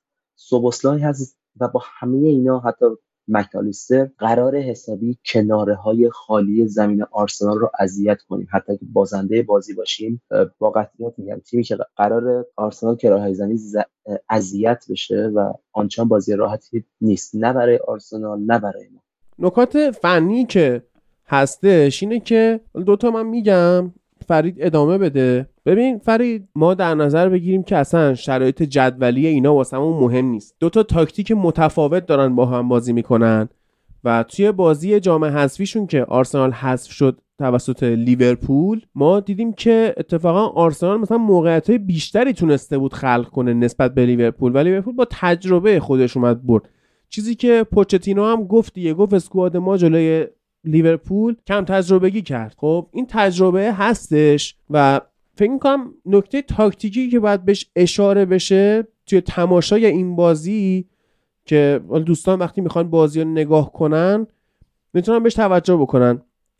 تفاوت دو تیم توی وینگراشون بیشتر به چشم می‌خوره. آرسنال از اینساید وینگر استفاده می‌کنه. لیورپول از outside winger. یعنی وینگرهای آرسنال cut inside می‌کنن سعی می‌کنن به داخل محوطه بیان شوت زنی کنن یا پاس های ریز بدن به داخل. لیورپولی ها برعکس وینگراشون اصلا بیشتر drift wide می‌کنن به سمت خود جناهین متمایل میشن و سعی می‌کنن پاس بریزن برای مهاجم هاشون پاس های بلندتری نسبت به وینگرای آرسنال بفرستن. یه تفاوت تاکتیکی اینه یکی اینه که جالب گلهای زده شده توسط ضربه سر. آرسنال این فصل توی لیگ از همه بیش 11 گل آرسنال با ضربه سر تونسته به ثمر برسونه که لیورپول توی این آمار خیلی پایینه خیلی پایینه و عجیبم هست که لیورپول هدزن نداره. اما از جانب دیگه بشنها کنیم یادمونه که سه چهار سال پیش آرتتا اومده بود مربی set piece آورده بود برای آرسنال. مربی که صرفا روی ضربات ایستگاهی کورنر و اون ضربات ایستگاهی که حالا مستقیم یارو نمی‌خواد شوت بزنه کار بکنه که اینا بتونن به حال از ضربات سر یا مثلا توپای مرده استفاده کنن. الان آرسنال خیلی تخصص پیدا کرده روی استفاده از dead ball یا همون توپای مرده. این می‌تونه بهشون کمک بکنه. لیورپول آمارش کمه. برای خود من خیلی جالبه. آرسنال توی این فصل 11 گل با ضربه سر زد 49 شوت به سمت دروازه داشته فقط با ضربه سر. از اونور لیورپول میگم آمارش پایینه. این فصل لیورپول فقط دو گل با ضربه سر زده با 53 شوت به سمت دروازه با ضربه سر. یعنی دقت ضربات سر لیورپول به شدت پایینه. با اینکه یکی از بهترین هدزن رو می‌تونن تو تیمشون داشته باشن یعنی آیه فندایک و تنها آماری که منچستر یونایتد از لیورپول بیشتر داره توی اون قوی تره همین گلزنی با ضربات سره که conversion rate بهتری داره صرفا یعنی با 37 ضربه سر به سمت دروازه 4 گل زده. لیورپول با 53 تا. دو تا زده فرید علت این ضعف لیورپول در گلزنی با ضربه سر به نظر چیه؟ و اون تفاوت حالا inside winger و outside winger هم می‌تونیم توضیح بدیم. بعد شکیب صحبت های نهایی خودشو بکنه. ببین یه دفعه یه بحثی مطرح کردی که قشنگ دارم فکر می‌کنم دربارش ولی می‌تونم به چند تا گزینه اشاره کنم. شاید اصلا اشتباه کنم ولی الان چیزایی که به ذهنم می‌رسه اینه که نبود آرنولد و رابرتسون به اندازه کافی باعث شد که نتونن ارسالایی با دقت بالا داشته باشن. یکی دیگهش اینه که بازیکنی مثل صلاح خیلی علاقه به ارسال نداره. یکی دیگهش اینه که مثلا لوئیس دیازی هم که الان رو فرمه باز هم ارسال کمی می‌کنه. اصلا شاید تاکتیک تیمیشون رو ارسال کم باشه. اما تو داری میگی تعداد ارسال ها زیاد بوده درصد موفقیتش کم بوده. با این نکتهش می‌تونه چی باشه؟ اینکه اونقدر دیگه ریسک نمی‌کنن وقتی که برگشتن به کورس قهرمانی روی اینکه مثلا بازیکنایی مثل فندایک و اینا بجز کرنر رو ضربات ایستگاهی بیان جلو که ضربه سر بزنن قبلا می‌دیدیم. یه دفعه دفاع وسط رو ول می‌کرد میومد ضربه سر می‌زد گل می‌زد و اینا. و نکته بعدیش اینه که امسال خب لیورپول تو شرایط خیلی خوبیه. و احساس می‌کنم که دیگه این ریسک براش منطقی نیست که بخواد رو ضربات سر به نتیجه برسه. وقتی می‌تونه با حملات زیاد رو زمین به نتیجه برسه. ولی این درصد پایینه شاید به خاطر نبود بازیکنهایی مثل ماتیپ نبودن بازیکنهای طراحی که بتونن اون ارسال های خوب داشته باشن. نبوده بازیکن پست شیش قدرتمند. یعنی اندو از نظر رو زمین و جنگندگی خوبه. ولی ضربات سر دارم میگم. و خب همچنان به نظرم مهمترینش نبودن بازیکنی مثل رابرتسون. رابرتسون خیلی ارسال دقیقی داره و آرنولدی که invert هم می‌کرد و اونقدر نمیومد کناره که بخواد مثل قدیم ارسال بکنه و بازیکنهای پست هشتشون هم عوض شده. در واقع تعویض بازیکنهای پست هشت هم می‌تونه روی دقت یا هماهنگی بین مهاجما و وینگرها با اون بازیکن پست هشت رو ضربات سر هم گذار باشه به نظرم. همینجور فل بداهه دارم فکر می‌کنم در مورد این حرفی که زدی. ولی مثلا کودی گاکپوی که اومده بود رو ضربات سر نتیجه بگیرن خیلی تو ضربات سر بد بوده. نهایتا تونسته با ضربات سر توپ رو برای این تیم نگه داره و فینیشر خوبی رو هوا نبوده حداقل تا الان. خود داروین نونیز با اینکه قد خوبی داره ضربات سر بدی داره و خب اگر بسته بودن رو اینکه بتونن رو ضربات سر هم از نونیز استفاده کنن دیدیم که خیلی خوب نبوده تو این نتایج. و خب این دلایلیه که دارم همین الان فکر یکی دیگهش این می‌تونه باشه که مثلا میلنر که یکی بهترین ارسال کننده هاست رو هم دیگه ندارن. و خب این بازی بایچتی چی که پارسال خیلی ارسال خوبی داشت به عنوان یک هافک داشت به تیم کمک می‌کرد از این لحاظ نیست.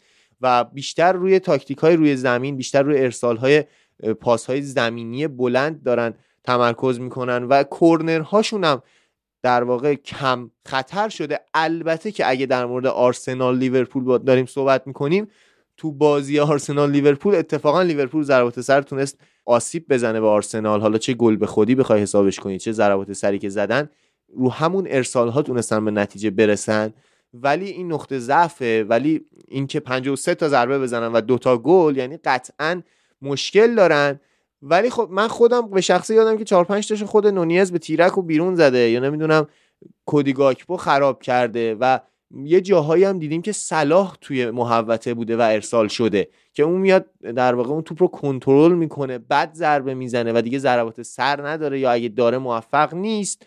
ولی خب به نظرم تیمی که قهرمانه هر یعنی الان صدر جدوله و داره انقدر قدرتمند بازی می‌کنه خیلی نمیشه به این آمار متکی شد که مشکل داره.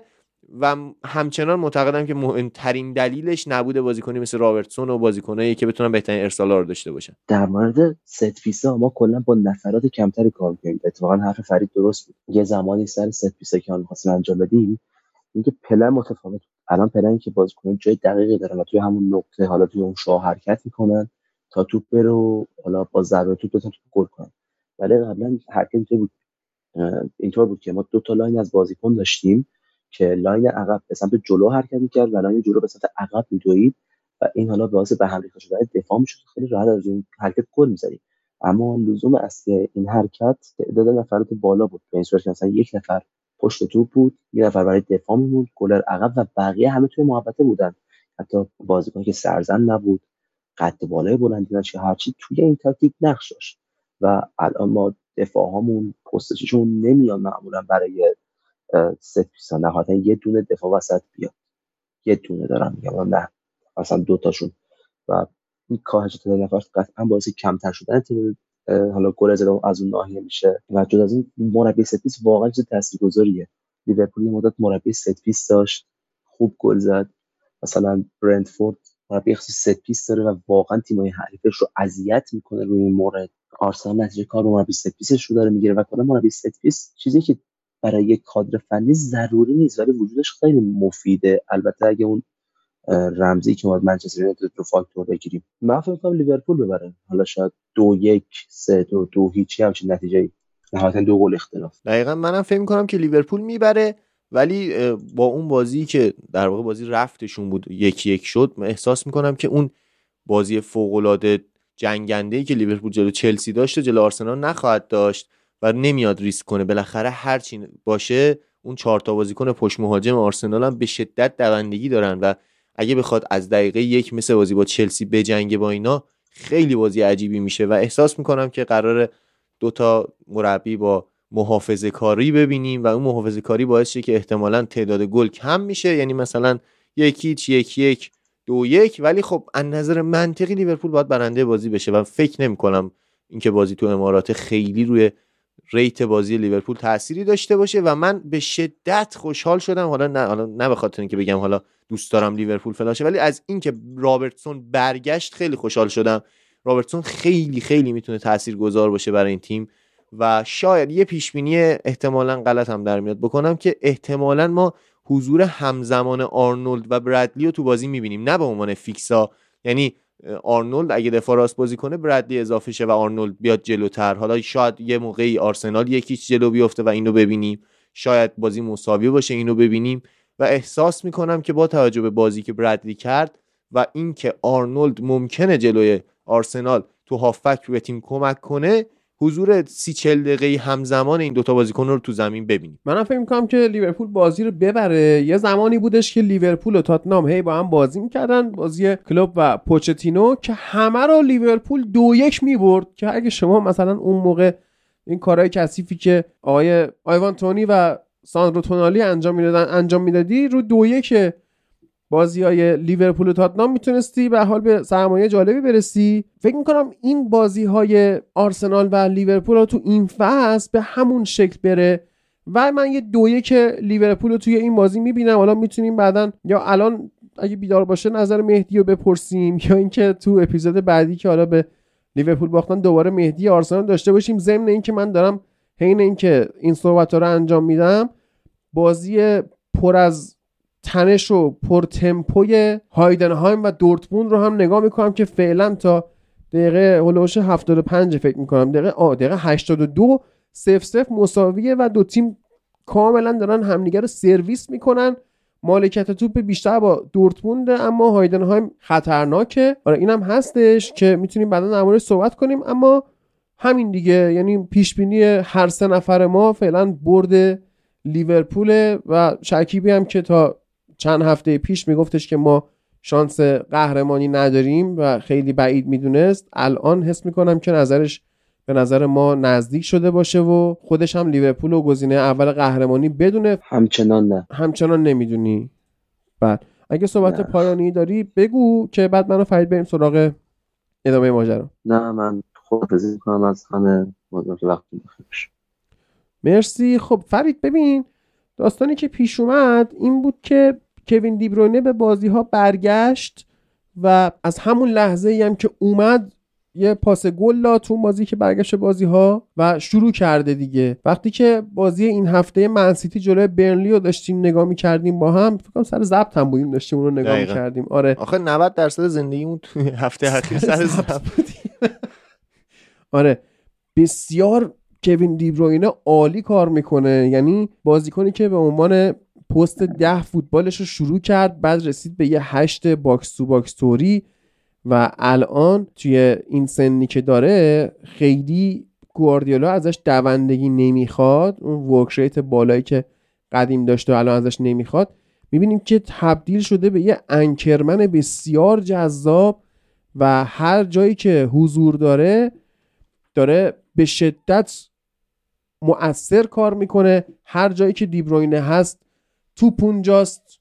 بازیکنها مایل به اون سمتن و هوشمندانه همه چیز بازی منسیتی رو داره مدیریت می‌کنه و شانسی که منسیتی آورد این بود که نیم فصل اولی که داشت ضعیف کار می‌کرد یه مقدار به نسبت سالهای گذشته خودش دیبروین نداشت. الان که نیم فصل دومه و سیتی مثل سالهای گذشته داره میاد که همه بازی نیم فصل دوم ببره دیبروینه از مصومیت برگشته. یه نکته که وجود داره و کارشناسا خیلی هم بهش اشاره می‌کنن من اینو یادمه که از یورو 2012 من اینو به یاد دارم که بازی ها رو از شبکه ZDF آلمان نگاه می‌کردم. موقع الیور کان pundit اون برنامه بود و من لذت هم میبردم. تیتراژ برنامه هم یادمه که آهنگ Burn It Down لینکین پارک بود که جالبه که توی آلمان اون برنامه خودشون رامشتاین دارن. چرا؟ لینکین پارک. ولی می‌گفتن که مصدومیت خیلی بهتر از خستگی و فرسودگیه. و دیبروینه در طول نیم فصل اول بازی نکرده حداقل خسته نشده. از مصدومیت برگشته کاملا مثل خرید جدید انگار داره به تیم کمک می‌کنه. و سطح بازی منسیتی رو به شدت آورده بالا. اون موقع برای یورو این حرف رو می‌زدن. حالا خب نشد که بشه. خب نشد که بشه. ما کماکان بدبخت موندیم. اما می‌گفتن که وین رونی که یه مقطع بزرگی از فصل و مصدوم بوده و قراره برای بازی های یورو برگرده به ترکیب تیم ملی اضافه بشه که از بازی دوم هم فکر می‌کنم وین رونی اضافه شد. و اون موقع مثلا می‌دیدیم که آکسل چمبرلین داره فیکس بازی می‌کنه به عنوان یکی از جوانترین بازیکن ها می‌گفتن که رونی برگرده دیگه چیز میشه. مثل یه بوست هم فنی هم روانی به تیم کمک می‌کنه خسته هم نیست مصدوم بوده ریکاوریش کرده قشنگ آماده میاد. حالا به حال انگلیس از خیلی لحاظهای دیگه مشکل داشت و رونی نتونست این مشکل رو حل کنه. اما نکته اینجاست که دیبروینه الان داره دقیقا همون کار رو انجام میده. از مصدومیت اومده خسته نیست فرسوده نیست و راحت داره منسیتی رو به یک لول بالاتری میاره فوتبالشو. دقیقا همینطور دیبروینه فوق العاده است. کاملا برگشته به اون شرایط آرمانی که داشت و خیلی تاثیر گذاره تو تیم. من تنها مخالفتی که با دارم احساس می‌کنم. ببین squad سیتی squad خیلی خفنیه. سیتی احتمالا خیلی از بازی ها رو می‌بره. ولی به نظرم هنوز سیتی تیم خوبی نیست. یعنی نسبت به اون سیتی که می‌شناسیم ضعیفتره. اگر دیبروینه نبود شاید تو همین بازیان به مشکل می‌خورد. احساس می‌کنم که یه زنگ خطر بیشتر این اتفاق. پاس دیبروینه تو این بازی فوق العاده بود. اون پاس های تاثیرگذار اون پاس گلی که داد. و خیلی بازیکن خفنیه. واقعا دیبروینه بازیکن خفنیه اما سیتی به اندازه کافی و مثل همیشه خوب نیست. سه دو چهار یک ادامه میده. حالا بجز اینکه من مشکلی با سه دو چهار یک ندارم چون اسکوادش خیلی بهتر از اسکواد آرسنال برای این کار. ولی کاملا بازی با برنلی بازی نبود که با این شکلی می‌شد. سه یک شد. برنلی تیم دست و پا بسته کامل نبود و اگه با برنلی اینجوری یعنی یه جای کار میلنگه سیتی قطعا بازی های زیادی رو قراره ببره. ممکنه که اصلا برای قهرمانی برگرده به کورس و شاید قهرمان بشه. ولی الان هنوز سیتی اندازه لیورپول برای قهرمانی آماده نیست. هنوز اندازه حتی آرسنال آماده نیست. از آرسنال بهتره ها ولی آرسنال تو شرایط آرمانیشه و اینه. سیتی تو شرایط خوبش نیست تو شرایط متوسط رو به خوبشه. و به نظرم که سیتی هنوز مشکل داره. مهاجم هنوز می‌بینیم که هالند لحظات آخر اضافه میشه. مسئولیت هایی داره بازیکنهاش مشکل دارن. گریلیش تاثیرگذار نیست. بیرون فودنی که بازی کرد تو این بازی خوب بود اما به نظرم تو شرایطی که قبلا بود نیست. و سیتی هنوز اون تیمی که بگیم آقا این سیتی برگشت قرار همه بازی ها رو ببره و قهرمان بشه نیست. و تیمی که الان داریم می‌بینیم تیم خوبی هست. اما بهترین گزینه برای قهرمانی نیست. هممون پیش بینی می‌کردیم که نیم فصل دوم سیتی بیاد همه بازی ها رو ببره و رقابت سنگینی با لیورپول داشته باشه. هنوزم داره می‌بره اما اون چیزی که فکر می‌کردم نبوده. هنوز مشکلات زیادی داره. در واقع داره با بازیکنهای دفاعی که تعویز می‌کنه اون مشکلات رو میپوشونه فعلا و فکر کنم تو بازی سنگینتر به مشکل بخوره. من این بازی با بنلی سیتی رو برنده کامل بازی ندیدم. شاید همه لحظات بازی تیم برتر زمین بود اما اون سیتی که میشناختیم نبود و به مشکل خورده. اما در مورد دیبروینه با بگیم که واقعا بازیکن تاثیرگذاریه. می‌تونه با پاس هایی که به wing back ها میده حالا بازیکن هایی که اون جلو کناره زمین قرار دارن دوکو و فودن بازی رو کامل بچرخونه. کاملا تیم حریف رو تو شوک قرار بده. اما می‌بینیم که از نونز استفاده می‌کنه. می‌بینیم که کوواچیچ میاره تو تا از ترس اینکه به مشکل بخوره ممکنه حتی جلو برنلی به مشکل بخوره. و خب اون سیتی جنگنده که چهارتا می‌زد می‌رفت برای پنجمی. نیست. صرفا داره می‌بره بازیاشو. صرفا داره با نتیجه کافی برنده بازی با نتیجه لازم برنده بازی میشه. نه به کافی. و خب اون چیزی که داره نشون میده یه تیم خوبیه که برگشته اون شرایط بد اما به اندازه کافی خوب نیست. به اندازه که برای قهرمانی به جنگ نیست. هنوز نمی‌تونیم بگیم که سیتی برگشته. هنوز نمی‌تونیم بگیم که سیتی گزینه قهرمانیه و مشکلات خودشو داره. ولی تیم خوبی شده. تیمی شده که دیبروینه برگشته. تاثیرگذار نبود دیبروینه باعث شده بود خیلی آسیب ببینن. مخصوصا این نهایتا این چند هفته اخیر قبل از اینکه دیبروینه برگرده. اما الان با توجه به اینکه یه دوران افتی داشتن دیبروینه تونسته اونا رو پوشش بده با پاسهاش با اون تاثیراتی گذاشته بود. حتی بازی با نیوکاسلی که دیبروینه اومد اونقدر تاثیر داشت.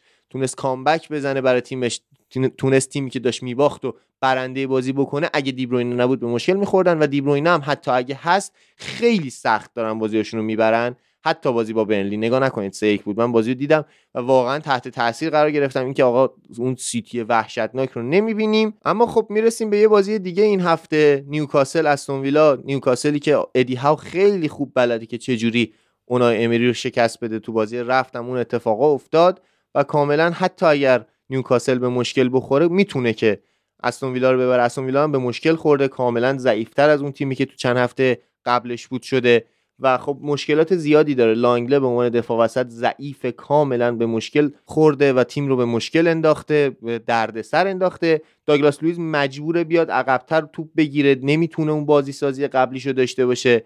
فروختن دندون قرضی دادن دندونکر به ناپولی ممکنه که آسیب بزنه به استون ویلا و توی این بازی هم دیدیم که کاملا از سمت چپ نیوکاسل حمله می‌کرد و سمت راست استون ویلا مشکل داشت برای مقاومت با این سمت چپ تیم نیوکاسل و می‌دیدیم که انقدر تو سمت راست استون ویلا بازیکناشو زیاد می‌کرد تا از جلوی سمت چپ نیوکاسل رو بگیره و باعث شده بود که با یه اوورلود یه تغییر موقعیت بازی از سمت چپ به راست کاملا سمت چپ نیوکاسل باز می‌شد و می‌رفت که از این ور موقعیت سازی کنه و با یه پاس به سمت راست کاملا استون ویلا رو به مشکل انداخته بود کاملا به دردسر انداخته بود و می‌دیدیم که هم مورنو بازی بدی انجام داد. هم متیکش یعنی کاملا فولبک ها از این انتقال توپ نیوکاسل به دردسر افتاده بودن و فابیان شاری که کاملا روی ضربات سر تاثیرگذار بود دوتا گل زد. کاملا منطقی بازی کرد نیوکاسل و تونست از نقاط ضعف استون که حتی تو بازی با یونایتد هم دیده شد و شاید بگیم یونایتد اولین تیمی بود که تو این فصل تونست اون نقاط ضعف استفاده کنه بهره شد و تونست تاثیرگذار باشه نیوکاسل. گیمارش رو دیدیم که کاملا وسط زمین رو پوشش میده. میلی که هنوز خوبه این بازیکن جوان این فصل قطعا پدیده لیگ بوده. بازیکنی که تو سن 17 سال این همه تاثیر داشته. می‌دونیم که گوردون همچنان داره برای این تیم موقعیت سازی می‌کنه. ایزاکی که از موقعی که شایعات رفتنش به خاطر مشکلات مالی نیوکاسل بیشتر شده افت کرده. تریپیری که برگشت به دوران بهتر بودنش خوب شد دوباره. یه مدتی بود که خیلی داشت نیوکاسل رو به مشکل مینداخت. ولی الان تیمشون کاملا تیم خوبی شدن. فولبک ها درست در جای درست قرار می‌گیرن. خیلی نفوذ نمی‌کنن به جز تریپیر که حالا تریپیر در لحظات درست نفوذ می‌کنه برای تیم موقعیت سازی می‌کنه و هافکی که همچنان با گیمارش و میلی حالش خوبه. فقط مهاجم نوکشون مشکل داره که حالا اونم قطعا تغییر ایجاد میشه. من دیدم که رفتن دنبال بازیکنایی برای جانشینی آلمیرون و خب دارن کم کم پوست اندازی می‌کنن.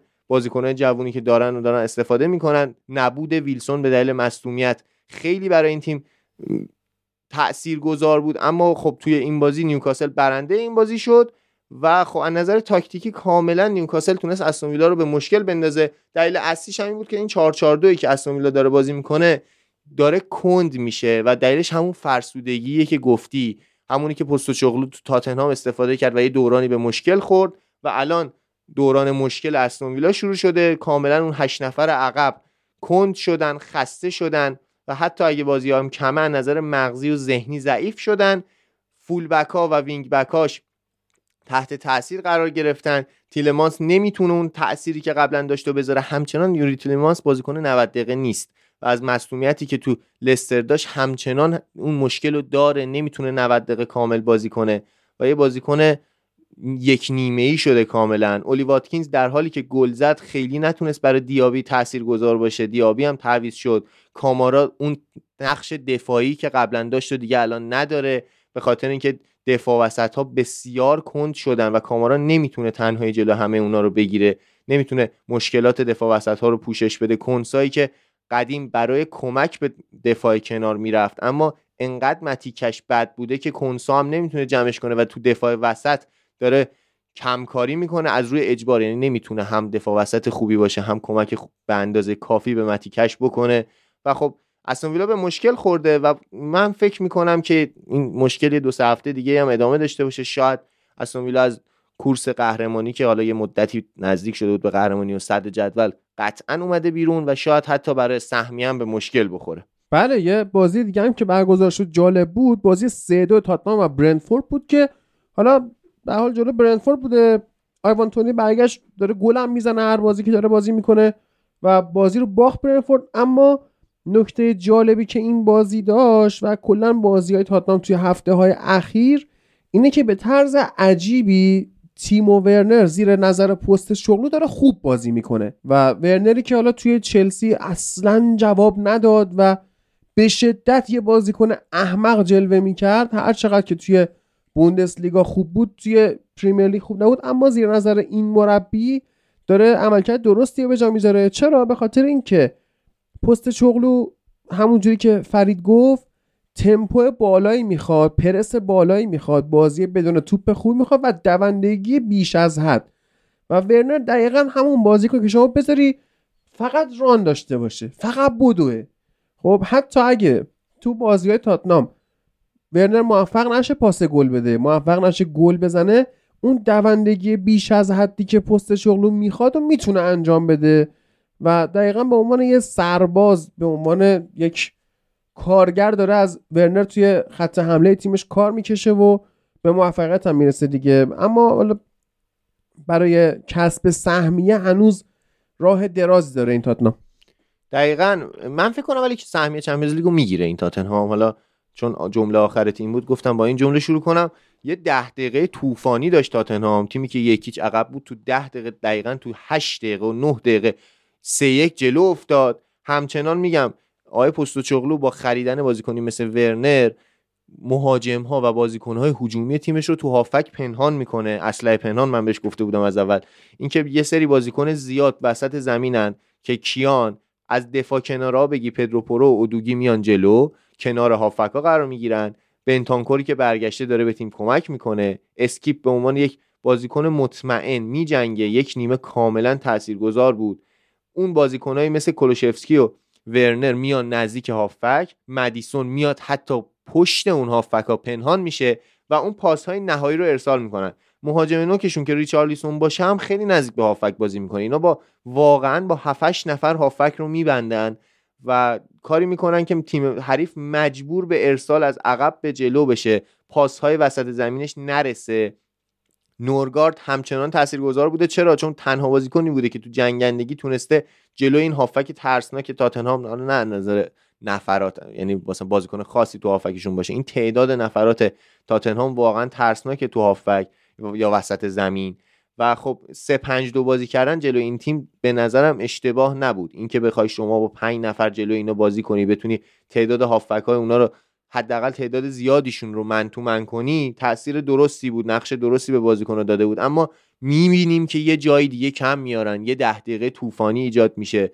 ورنر همونجوری که تو گفتی خیلی بازیکن خوبی شده خیلی میدوه. باعث شده که اودوگی بتونه نفوذ کنه یعنی ورنر پوشش دفاعی میده برای این بازیکن.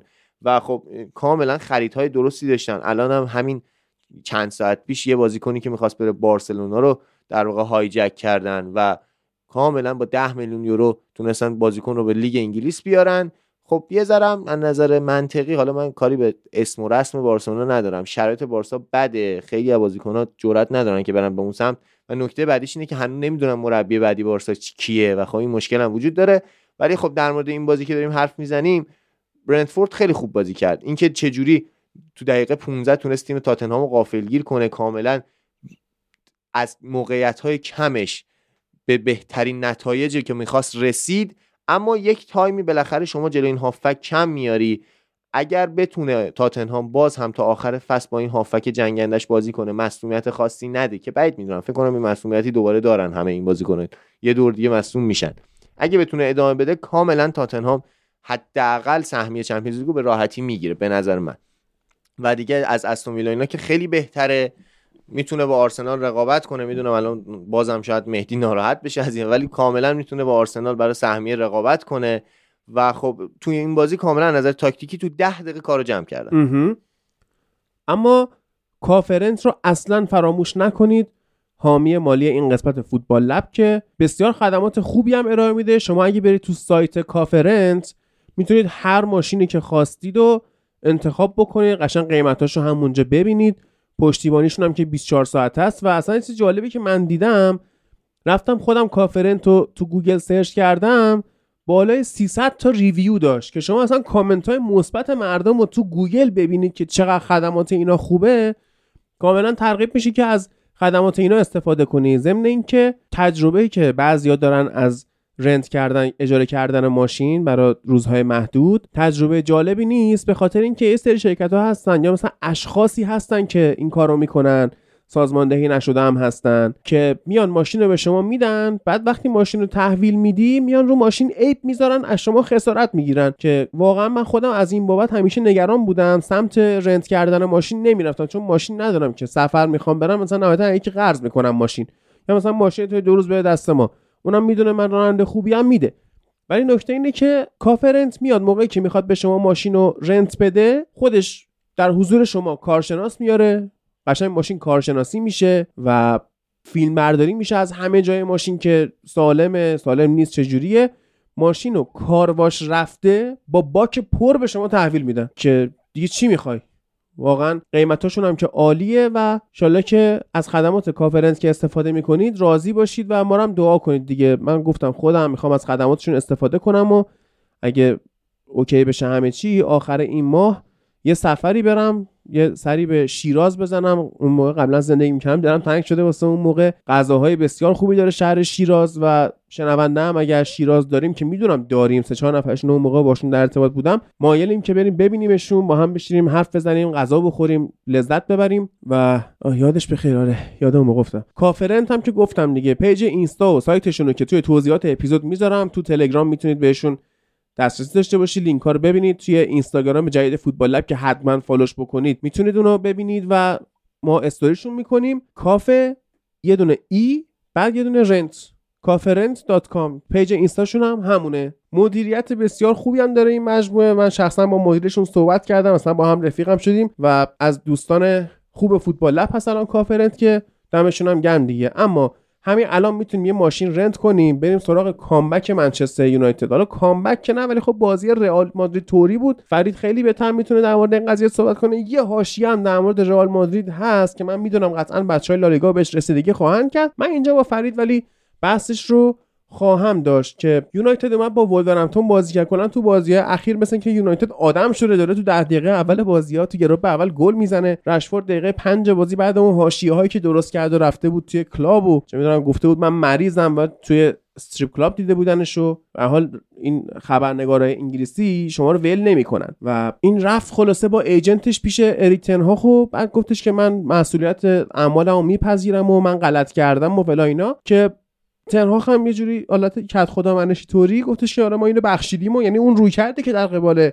سانچو پیش گرفت و اصلا در قبال رشفورد پیش نگرفت و اومد دقیقه پنج بازی گلش هم زد که باز اینجا تشکری بکنیم از یورگن کلوب یه بازی سادیو مانه رو تعویض کرد و مانه هم می‌دونین دیگه خیلی مثلا با تعویض خیلی خوب برخورد. یه بازی هم فکر کنم جلوی برنلی بود که دیگه خیلی مانه قاطی کرده بود. هم از دست اینکه تعویض شد دست از دست کلوب هم از اینکه محمد صلاح بهش پاس نمی‌داد. واقعا هم اعصابش تو ترف مور بود بازی. زمین برنلی بود. ما نقاطی که تو فوتبال هم خیلی صحبت کردیم در مورد اون صحنه اتفاقا همون دو سه سال پیش که اتفاق افتاد. و خلاصه آره مانع اجرای بی احترامی کرد و قهر کرد و اینا. خبرنگار توی کنفرانس مطبوعاتی از کلوب پرسید که آقا این اینجوری به بی احترامی کرده چه برخوردی می‌خوای باش بکنی؟ نمی‌خوای اخراجش کنی فلان. اگه من این برخوردو می‌کردم مثلا رئیسم سرویسم می‌کرد. و کلوب گفتش که OK حالا بی احترامی کرده کرده. پنج هزار بار به من احترام گذاشته. حالا یه بار نذاشته. من به خاطر این یه باری که احترام نذاشته باید بیان تمام اون پنج هزار بار رو ندیده بگیرم. dislike. اگه تو هم می‌بینی که رئیست با یه بار احترام نذاشتن اخراجت می‌کنه توبیخت می‌کنه و غیره برو جا دیگه کار کن. چون اون رئیس رئیس خوبی نیست و مدیریت رو هم باید مربی های دیگه از کلوب یاد بگیرن. مدیریت بحران مدیریت حواشی و حتی حاشیه سازی برای تیم‌های مختلف. چون یه زمانی بود تیم اوله با تمپو بالا بازی می‌کرد و خیلی توی محوت پاس می‌دادن پاسای سری و این باعث میشه که خیلی پنالتی اتفاق بیفته واسه من یونایتد که کلوب اومد تو کنفرانس یه جوری شالله احساسی کرد که دیگه از اون به بعد داورها صحنه‌ای که پنالتی هم بود برای یونایتد نمی‌گرفتن چه برسه به اونایی که نبود. خلاصه اومد کرد خدا منشی کرد و بعد بازی رو ما با گل دقیقه پنج رشفورد اومدیم با ساید برنده بودن آقا آغاز کردیم و پاس گلش هم که پسر عزیزم هویلون داد. هویلوندی که این فصل 9 تا گل زده. و از این 9 تا گل فکر کنم دو تا یا سه تا بهش پاس گل رسیده. بقیه رو خودش زده. و این بعد بحث بشه که آقا تو مهاجم رو آوردی مثلا یه آدمی مثل ایلیا می‌گفت هویلون موفق نمیشه من می‌گفتم میشه. الان پیش بینی ایلیا داره درست در میاد به خاطر حرف من که گفتم آقا تو اینو می‌گیری بعد طراحی خوبی براش بکنی که نمیشه متاسفانه کمترین پاس ها رو داره بین مهاجم های اصلی پنج لیگ معتبر دریافت می‌کنه. خودش هم گل زد و بعد اسکات مکتامینه گل زد و خلاصه داشتیم سه دو بازی رو میبردیم که نتو اومد دقیقه 95 گل زد و دو دقیقه بعدش کوبی ماینو پسر عزیزم محصول آکادمی باعث افتخار من یونایتد اومد گل قشنگ زد و پاس گلش هم اومری فورستون از آکادمی با شماره 62 اومده بود تو زمین دقیقه 86 این پاس گل بهش داد که واقعا این محصول آکادمی بود. آخرین باری که دو تا بازیکن 18 19 ساله واسه من یونایتد گل زدن. یعنی یکیشون پاس گل داد و یکی گل زد. در زمانهای قدیم رونی و رونالدو بودن سال 2004 که همچین چیزی شد. یه بازیکن 18 ساله پاس گل داد یه بازیکن 19 ساله گل زد. ولی رونالدو که آکادمی نیست. نه میگم بازیکن کم سن و سال یعنی. آره از نظر سنی آکادمی نبوده. رونی هم آکادمی نبود. اونم از اورتون خریده شد بله. و این گل رو شاید باید سعی کنیم به یادمون بمونه. شاید این نسلی که حالا داره از آکادمی میاد با مدیریت جدید منچستر یونایتد که بازم تو یوتیوب می‌تونید برید صحبت های من و دکتر سیامک رو که بارها توی اپیزودها حرفاشو شنیدید. اونم ویدیو یوتیوب ببینید حتما. می‌تونید اونجا قشنگ بفهمید که کادر مدیریتی جدید من یونایتد کیه. می‌خوان چه کار بکنن چجوری دارن زیر ساختار رو درست می‌کنن از مدیریت ورزشی بالا سر تیم گذاشتن. بگیر تا کم کردن هواشی و از اونورم کاری که ردکلیف داره می‌کنه توی بازسازی کمپ تمرینی من یونایتد که رفته زمین گلفی تو شهر منچستر دیده می‌خواد همونو بیاد تبدیل کنه به کمپ تمرینی که کار سختی هم هستش چون که زمین تمرین فوتبال باید فلت باشه صاف باشه زمین گل تپه داره و وسطش رودخونه چیز جالبی هستش و اونم باید بکوبه از اول بسازه خلاصه ولی خب زیاد طول نمی‌کشه چون بنای خاصی نداره. صرفا صاف کردن زمین و کاشتن چمنهای درسته و وولز خیلی خوب تیم آی گری اونیل جنگندگی کرد و ما این بازی رو حالا بردیم. چهار سه بردیم. همینجوری که مثلا یه آدمی مثل فرید چاکی میشه که آقا این تیم رئال مادرید که همش داره کامبک می‌زنه دقایق آخری میاد می‌بره. لابد یک اشکالی داره که اون گل رو میاد می‌خوره و خیلی نباید از این کامبک زدن خوشحال باشیم. ما هم همین وضعیت رو داریم. تیم اولم به همین شکل بود. مشکل اینه که حالا تیم اوله یه مشکل داشت تیم تنهاق یه مشکل دیگه. مشکل تنهاق اینه که ما بله حالا ماینو گل زده. بردیم تو باد این بردن نباید بخوابیم.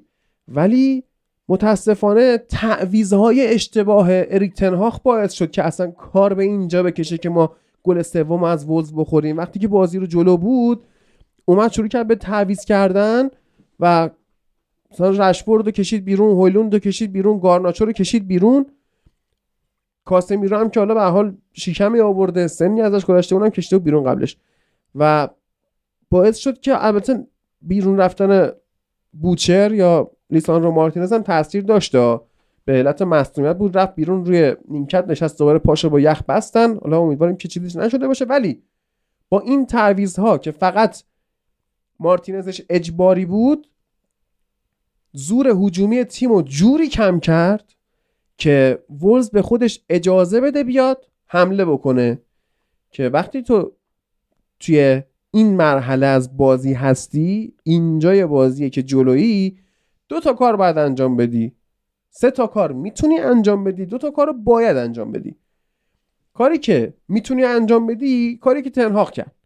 مهرهای هجومی رو کشید بیرون بعد شروع کرد آوردن هری مگوایر رو جانی اوانز و غیره که حالا بازی کنترل بکنن. خب وقتی تو می‌دونی که هری مگوایر و جانی اوانز اگه فیکس نباشن به عنوان بازیکن تعویزی بیان تو تو تمپو بازی قرار نگرفته باشن عین اسکلا عمل می‌کنن نباید این کارو بکنی. بعد اینکه می‌دونی وقتی یه گاگولی یه گوساله ای رو گذاشتی توی دروازه به اسم اونانا که واقعا حتی انسان هم نمیشه بهش گفت. چه برسه به دروازه‌بان یا فوتبالیست که اصلا شیرجه یعنی اگه دروازه خالی بود دروازه‌بان اخراج شده بود. یا اصلا تو صحنه حضور نداشت یا اصلا اومده بود جلو. بازی که شما می‌کنی پلیستیشن مثلا PS فیفا فلان. مثلث رو می‌گیری دروازه‌بانت میاد جلو. یا می‌تونی پا به توپ با دروازه‌بان دریبل کنی بیای جلو. وقتی این اتفاق میفته یکی از مدافعین وسط برمی چیکار می‌کنه؟ یکی از مدافعین وسط برمیگرده عقب تو دروازه رو کاور کنه. ما یک کاور دفاع وسط توی دروازه اگه داشتیم خیلی موثرتر از آقای اونانا بود که اون گل سوم خود من نمیخوردم. من اگه تو دروازه یونایتد بودم با همین وزنم با همین استایلم نمیخوردم. وقتی می‌بینی نه دفاعات می‌تونن به خوبی دفاع کنن. مدافع اصلیت هم که به حال مصدوم شده مارتینز رفته بیرون و دروازه‌بانت هم که واقعا گوساله است واقعا حیوانه. خب نباید بکشی عقب فوروارد تو بکشی بیرون فوروارد تو که تیم تو ببری عقب. جلوی ولورهمپتون لو بلاک درست کنی که تو بازی رفت هم فکر کنم بازی اول فصل بود با فوش کشتار تونستیم بازی رو ببریم. اون دوتا کاری که باید بکنی چیه؟ یا اینکه باید بری شروع کنی فشار آوردن. گل سوم و چهارم و پنجم و ششم رو بزنی. حرفی که مثلا امیر قلنویی می‌زد در زمان بله. زمانی که استقلال بود مستند آبی استقلالی رو شما اگه بری ببینی وقتی دو هیچ جلو بودن تو رخکن قلنویی بهشون میگفتش که آقا به دو هیچ قانع نباشید برید چهار و پنجمی بزنید ان بعد نمی‌رفتن می‌زدن. خب؟ بعد بری بزنی که اگه دوتا هم خوردی ناراحت نباشی چون با این دروازه‌بان و این خط دفاعی قطعا تو گل می‌خوری. یا اینکه بعد مثل تیم گواردیولا دفاع با توپ بکنی یعنی با حفظ توپ بردن توپ به گوشه های دفاعی زمین حریف و پایین آوردن تمپو بازی بازی رو کنترل بکنی یه برده. مطمئن به دست بیاری. خود تو حمال تو که من معذرت می‌خوام از این لفظا. تو که پاسکاری نمی‌تونی بکنی. حفظ توپ که نمی‌تونی. این ابلهایی که تو زمینن پاس تکزر بلد نیستن بدن. یادشون رفته. فوتبال یادشون رفته. این کار که یعنی دفاع با توپ که کنسله. مدافع هم که نداری دروازه هم که نداری بکشی عقب دفاع کنی. خب برو جلو گل بزن. برای چی فوروارد می‌کشی بیرون؟ خب احمق. شما نظرت چی فرید چی بگم؟ همه رو گفت اینا نظرم موافقه و ولی به نظرم فرقه بین مشکل رئال که کامبک می‌زنه و یونایتد که comeback می‌زنه. به خاطر اینکه رئال احتمالا به خاطر خستگی افراد بازیکن‌ها و تفاوت نداشتن plan A و B حالا چرا میگم A و B ولی تفاوت نداشتن؟ اینه که plan A و B فقط تعویض بازیکنه. یعنی ما یا با این بازیکن رو نتیجه می‌گیریم یا با اون بازیکن ولی پلنمون یکیه. اما توی یونایتد کاملا این comeback زدن و اول comeback خوردن میشه دیگه. یعنی جنگیدنی که شما برای برد تو این بازی داشتین به خاطر اینه که عدم ثبات تاکتیکی اینکه آقا ما حالا که جلوییم دفاع اضافه کنیم حالا که عقبیم مهاجم اضافه کنیم قطعا تاکتیک درستی نیست. چند بار باید این کارو بکنی تو تو لیگ یه سال و نیم تو تو لیگ انگلیسی آخه الاغ. هر سری هم این کارو کردی گل خوردی. کی می‌خوای بفهمی اینو؟ کی می‌خواد تو اصلا این دیگه اینی که این الاغ نمی‌فهمه که نباید فوروارد بکشه بیرون دفاع اضافه کنه تو لیگ انگلیس که دیگه نه تقصیر گلیزره نه تقصیر هواداره نه تقصیر مگوایره نه تقصیر هریکینه نه تقصیر لواندوفسکیه نه تقصیر جاویه و تقصیر خود گوسالشه دیگه. ببین آخه یه چیزی هست. من میگم آقا مثلا مربی تحت فشار رسانه ها گیر میدن به هوادارا گیر میدن. داره فکر می‌کنه خب الان من جلو هم اگه مثلا بیام یه مهاجم اضافه کنم بعد گل بخوریم میگن بی شعور باید از, مح... از نتیجه که داشتی محافظت می‌کردی. حالا میرم دفاع میارم ایشالله که نگه داره نتیجه رو. یعنی امیدواره که با منطق فوتبال که دفاع بهتر از حمله است برای اینکه نتیجه رو نگه داریم خب این منطق فوتبال نیست آخه خب منطق ببین. دفاع ب... ببین بهترین دفاع حمله است. این منطق فوتبال. خب نه دیگه هر کسی یه استراتژی داره. خیلی از مربی‌ها با اضافه کردن مدافع به تیمشون تونستن بازی که جلو نگه دارن. تو لیگ انگلیس هم همین اتفاق افتاده. خیلی از تیم‌ها با اضافه کردن دفاع تونستن نتیجه که دارن. هفته پیش بود گواردیولا آخر بازی اومد همین کارو بکنه. جان استونز آورد به عنوان مدافع. که خب آره مثال خب برعکسش هم هست. از این اتفاق. مثال برعکسش هم هست. مثلا لیورپول هم اوایل فصل هر موقع که نتیجه رو داشت مهاجم اضافه می‌کرد و گل می‌خورد. یعنی این مشکل رو داشت. بالاخره ولی با این دلایلی که اووردی منطقی بود که مهاجم وقتی دروازه‌بان بد دفاع وسطات بدن مشکلات زیادی دارین دیگه حداقل برو گل بزن. و خب اصلا این من بیشتر رو اون عدم ثباته می‌خوام حرف بزنم عدم ثبات تاکتیکی که آقا مثلا ما الان جلویم یه پلن منطقی می... یه موقعی هستش وقتی جلوین تنهاق مهاجم میاره. یه موقعی هست وقتی جلوین دفاع میاره. یه موقعی هست هافک دفاعی میاره.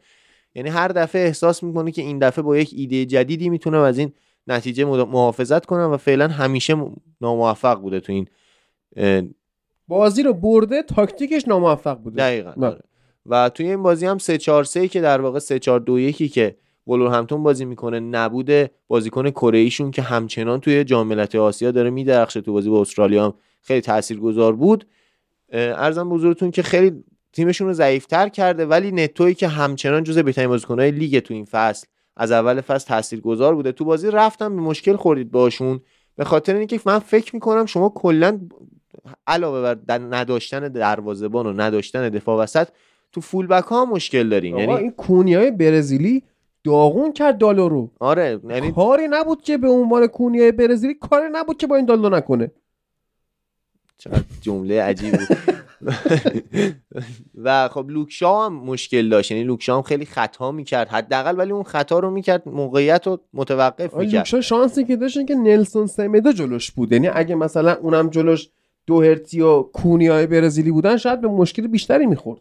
دقیقا. ولی من فکر می‌کنم که خب ضعف دفاعی دالو خیلی بیشتر از لوکشا و یعنی لوکشا باز یه حدی از دفاع رو بلده با توجه به اینکه دفاع وسط هم بازی می‌کنه هر از گاهی تو شرایط بحرانی و کاسمیرو به نظرم اتفاقا خیلی خوب بود. تو داشتی می‌گفتی چاق شده و فلان و ما چاق شده. آره ولی بازی خوبی براتون انجام بله. داد. با توجه خیلی سخته مثلا تو هافک دفاعی تیم باشی که دفاعت و دروازه‌بانت اینه. در یعنی دروازه‌بان نداری. دروازه‌بان نه. خیلی. من دلم برای ماینو و کاسمیرو میسوزه. من فکر می‌کنم که آخرش یعنی من بودم یکی از اینا رو به عنوان دفاع وسط هم امتحان می‌کردم. مثلا کاسمیرو رو دفاع وسط بازی می‌دادم. کاسمیرو دفاع وسط فکر نمی‌کنم از این وارانی که داریم می‌بینیم بدتر باشه. یا مثلا دیدیم که کلی بازی ها تدافعی ترین هافکتون ماینو بود. خب پس بیا الان که کاسمیرو اومده کاسمیرو رو بذار دفاع وسط. تو می‌بینی دفاع چه شکلیه؟ می‌بینید دو نفر با هم پاسکاری کنن دفاع رو رد می‌کنن. یعنی کاملا با یه یک دو دفاع رد میشه. بله.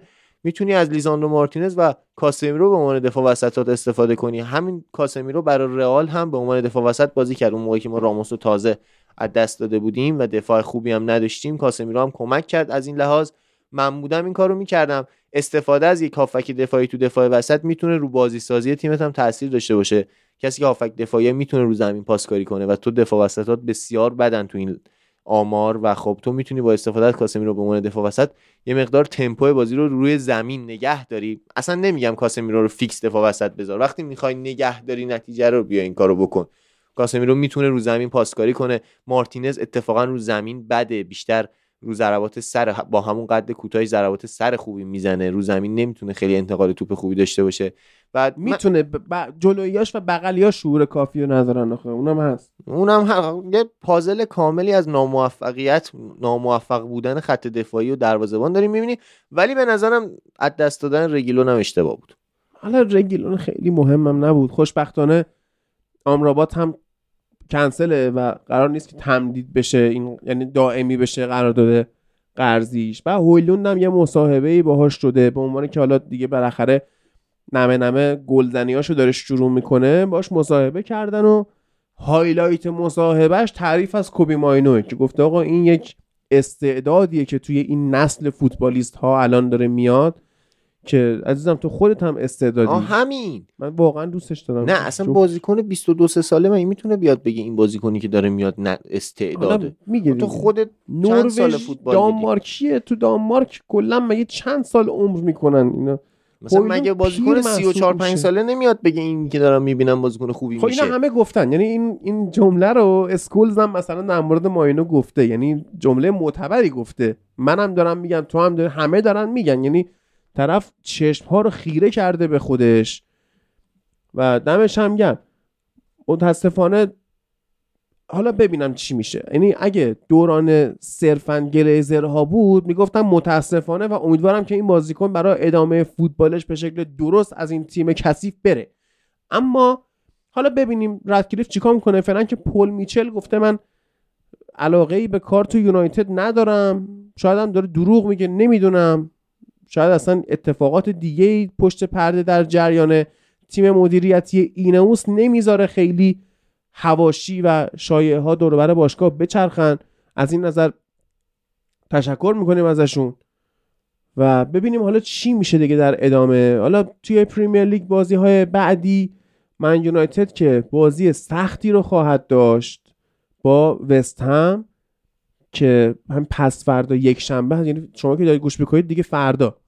فردا یک شنبه ساعت پنج با وست هم بازی می‌کنید بعد ساعت هشتش هم آرسنال با لیورپول. همزمانش چلسی با وولز که اگه همون چلسی باشه که جلوی لیورپول دیدیم و همین وولزی که جلوی یونایتد دیدیم من شانس برد و 55 به 45 به وولز میدم. بازی قبلیش یعنی بازی همزمان دیگه هم که فورست و برموسه که هیچ فکر نکنم نگاه کنه بازی قشنگی هم از در خواهد اومد ولی خب کسی نگاه نمی‌کنه. روز شنبه که یعنی امروز الانم شنبه شد دیگه ساعت یک و نیم بامداد شنبه است. اورتون و تاتنام بازی می‌کنن. قطعا من این بازی رو به خاطر آقام شان داشت نگاه خواهم کرد. بازی رفتشون هم حق اورتون بود ببره 100 درصد. تاتنام بود. 100 درصد. برایتون و پالاس برنلی و فولام نیوکاسل و لوتون تاون.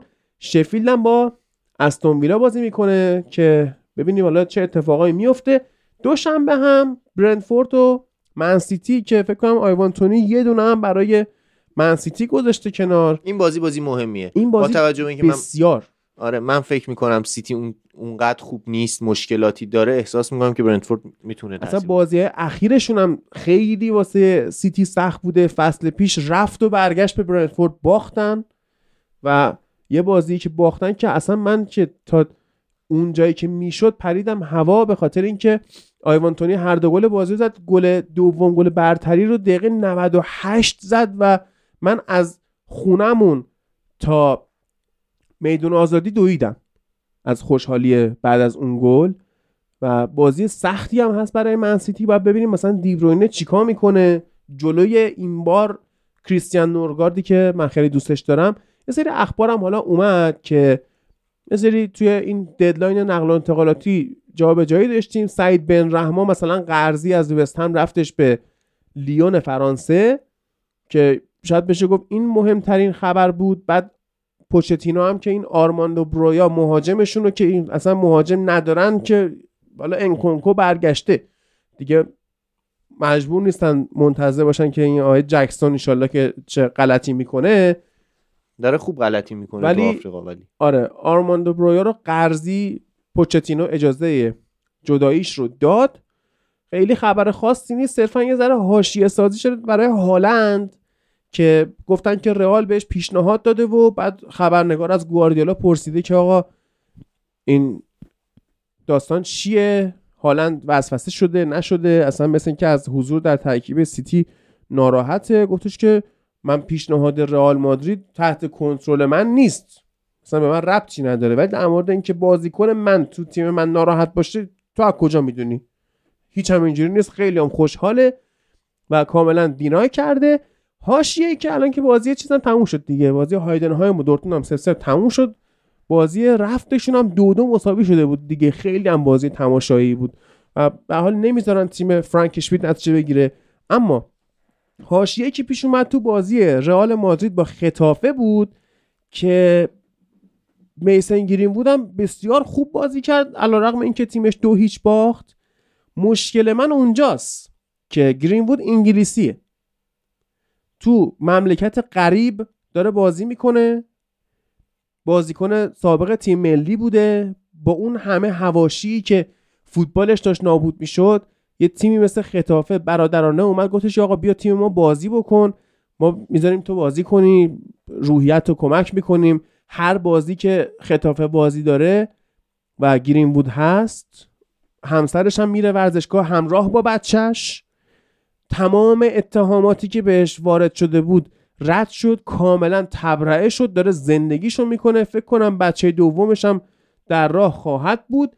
بعد کساف جود بلینگام روی پای گرین وود تکل زده بعد بهش گفته متجاوز که اگر با لبخونی که انجام میشه از کلمه متجاوز اثبات بشه که استفاده کرده یه محرومیت سنگینی در انتظار جود بلینگامه که خودش هم انگلیسیه. اوه تو خیلی پوفیوزی. یعنی من واقعا از بلینگام خوشم میومد تا زمانی که این کارو کرد. الان می‌خوام سر به تنش نباشه. پدر سگ. چه نظری داره در مورد بازیکن تیمتون های فرید. می‌تونم غیر منطقی صحبت کنم. می‌تونی غیر منطقی صحبت کنی؟ دو چند تا چیز. یکی اینکه خطافه قرارداد خواهرخوندگی با رئال داره جمله. خب. دو که مهاجمشون برخا مایورال اما قرضی رفته اونجا. اوکی. سوم که جرأت شکایت خطافه از رئال وجود نداره. اما خود لالیگا داره پیگیری این داستانو. می‌کنه و خب همین که فهمیدم خطافه شکایت نکرده بعد دیدم رئال گفته هیچی دیگه همینی که هست. یه ذره احساس شرمساری و همچنان اینکه آی رئال چقدر آدم در حالی که تیم قدرتمندیه رو دارم همینی که هست. منم به عنوان یک رئالی میگم همینی که هست. ولی خب قطعا رفتار غلطیه دیگه. من چی بیام بگم که یه نفر از بازیکنمون برگشته به بازیکن دیگه گفته متجاوز در حالی که اصلا اون طرف متجاوز نیست. حتی اگرم باشه تو حق نداری اینجوری بگی. ولی خب ببین اولا که چقدر سخته در مورد این بحث صحبت کرد. چی بگم؟ یعنی من نگاه کردم که ممکنه 6 تا 8 هفته محروم بشه. ولی من فکر می‌کنم که به شخصه فکر می‌کنم که اگه این واقعا اثبات بشه خیلی باید بیشتر از 6 تا 8 امیدوارم بکشنش. ببین آخه بر... ما خودمونم از الفاظ و صحبت هایی که بعدا رد شده استفاده می‌کنیم. یعنی مثلا آقا ما خیلی موقع از فکت هایی که بعدا مثلا آرسنال اون مبحث اودگارد و لاکازت هیچ موقع خب. اثبات نشد. ولی ما از اون استفاده میخندیم ما شوخی می‌کنیم. یا مثلا یه سری جوکا الان گفته میشه با مسئله بچه باز بودن مایکل جکسون. خب؟ اثبات نشده. درست نیست آدم پشت سر مرده اینو بگه. ولی جوک میگن باهاش. خب؟ نه اینکه تو اینجوری بیای هموطن خودتو که تیمت هم داره بازی می‌بره آخه. عوضی. ببین اینقدر تو مغزت پوکه اینقدر انسان پستی هستی که تحت تاثیر فمینیستا میای به یارو میگی متجاوز واقعا حقشه که یعنی یک هیتلر دیگه بیاد یک اردوگاه اوشویتس دیگه راه بندازه فقط فمینیست ها و طرفداراشونو بسوزونه. من اینو کاملا موافقم و حمایت می‌کنم. خب اینی که گفتی با جمله بیلینگام چه فرقی می‌کرد؟ پاکسازی زمین فرید چیز داره؟ تلفات هم داره. چی بگم؟ من در مورد این بحث می‌تونم بگم که رئال در واقع از نفوذش استفاده کرد باعث شد که خطافه شکایت نکنه ولی انقدر بحث داغ و بحث تاثیرگذاری بود که خود لالیگا داره پیگیری می‌کنه. ولی باز هم می‌خوام نامردی حرف بزنم می‌خوام از روی قدرت حرف بزنم. فکر نمی‌کنم مشکل خاصی پیش بیاد. من متاسفم. واسه اون کشور متاسفم که همچین بازیکن کثیفی داره توش بازی می‌کنه. واسه تیم ملی انگلیس متاسفم که با بودن جود بلینگام تو ترکیبش قرار قهرمان یورو بشه. واسه همه متاسفم واسه دنیایی که توش داریم زندگی می‌کنیم متاسفم که خیلی ها شکایت می‌کنم. چرا مثلا سر حکومت چین تو رخت خواب مردمه؟ خب مثلا سیاست هایی که چین اجبارا میگه زیاد فرزند آوری کنید بعد یهو میگه کم فرزند آوری کنید فرا اینا. چرا کشور چین داره تو رخت خواب مردمش دخالت می‌کنه؟ شما کسافت ها تو رخت خواب نه تنها مردم کشور خودتون تو رخت خواب همه مردم دنیا دارید دخالت می‌کنید سرتون زیر پتوی مردمه. شماها از اون حکومت چین پستر و کسافت ترید این حرفیه که من می‌تونم به کل مردم جهان بزنم که سرشون تو رخت خواب مردمه که این با این خوابیده اون با اون خوابیده این تجاوز کرده اون که به تو چه؟ والا من یه دقیقه یه چیزی گفتم از رو احساس میترسم بعدا ببین من وقتی شنیدم که رئال زورش رسیده و گفته خطاف من شکایت نگفته. یعنی می‌دونیم که خطاف از رئال شکایت نمی‌کنه در لحظه است اون تو اون لحظه از تیم خودم بدم اومد به خاطر اینکه این رفتار رفتار غلطیه نمی‌تونی هیچ جوره داشتیم ما یعنی از این اصلا آقا بیا در مورد این یه جمله این خواهر خوندگی چه کسافتیه؟ یعنی چی آخه دوتا تیمی که توی لیگ با هم بازی می‌کنن خواهر خونده هم دیگن این چه هر این چه نمی‌دونم. اصلا چه سودی برات داره؟ مگه شما مگه همون مالک یکی شبیه به مالک یکیه دیگه؟ آقا خواهر خونده باشن دو تا تیم. و خب این قدرت برتر و قدرت ضعیفتر وجود داره که می‌بینیم اینجوری میشه. هیچ شکایتی از سمت خطافه تایید نشد ولی خود لالیگا داره پیگیری می‌کنه. بیلینگام برای ما خیلی تاثیر گذاشته توی این فصل. خیلی برای ما بازیکن مهمی بوده. ولی این رفتار اگر حالا 100 درصد تایید بشه چون لبخونیه 99 درصد همین بوده. ولی خب نمیگیم 100 درصد بشه. من مشکلی با اینکه اصلا یارو یه سال محروم بشم ندارم. ما آسیب می‌بینیم ولی حداقل از این حرکت کسافت دور میشیم. ولی پیش بینی من اینه که هیچ اتفاقی نمیفته و با این خبر بد وقتشه که این قسمت رو تموم کنیم.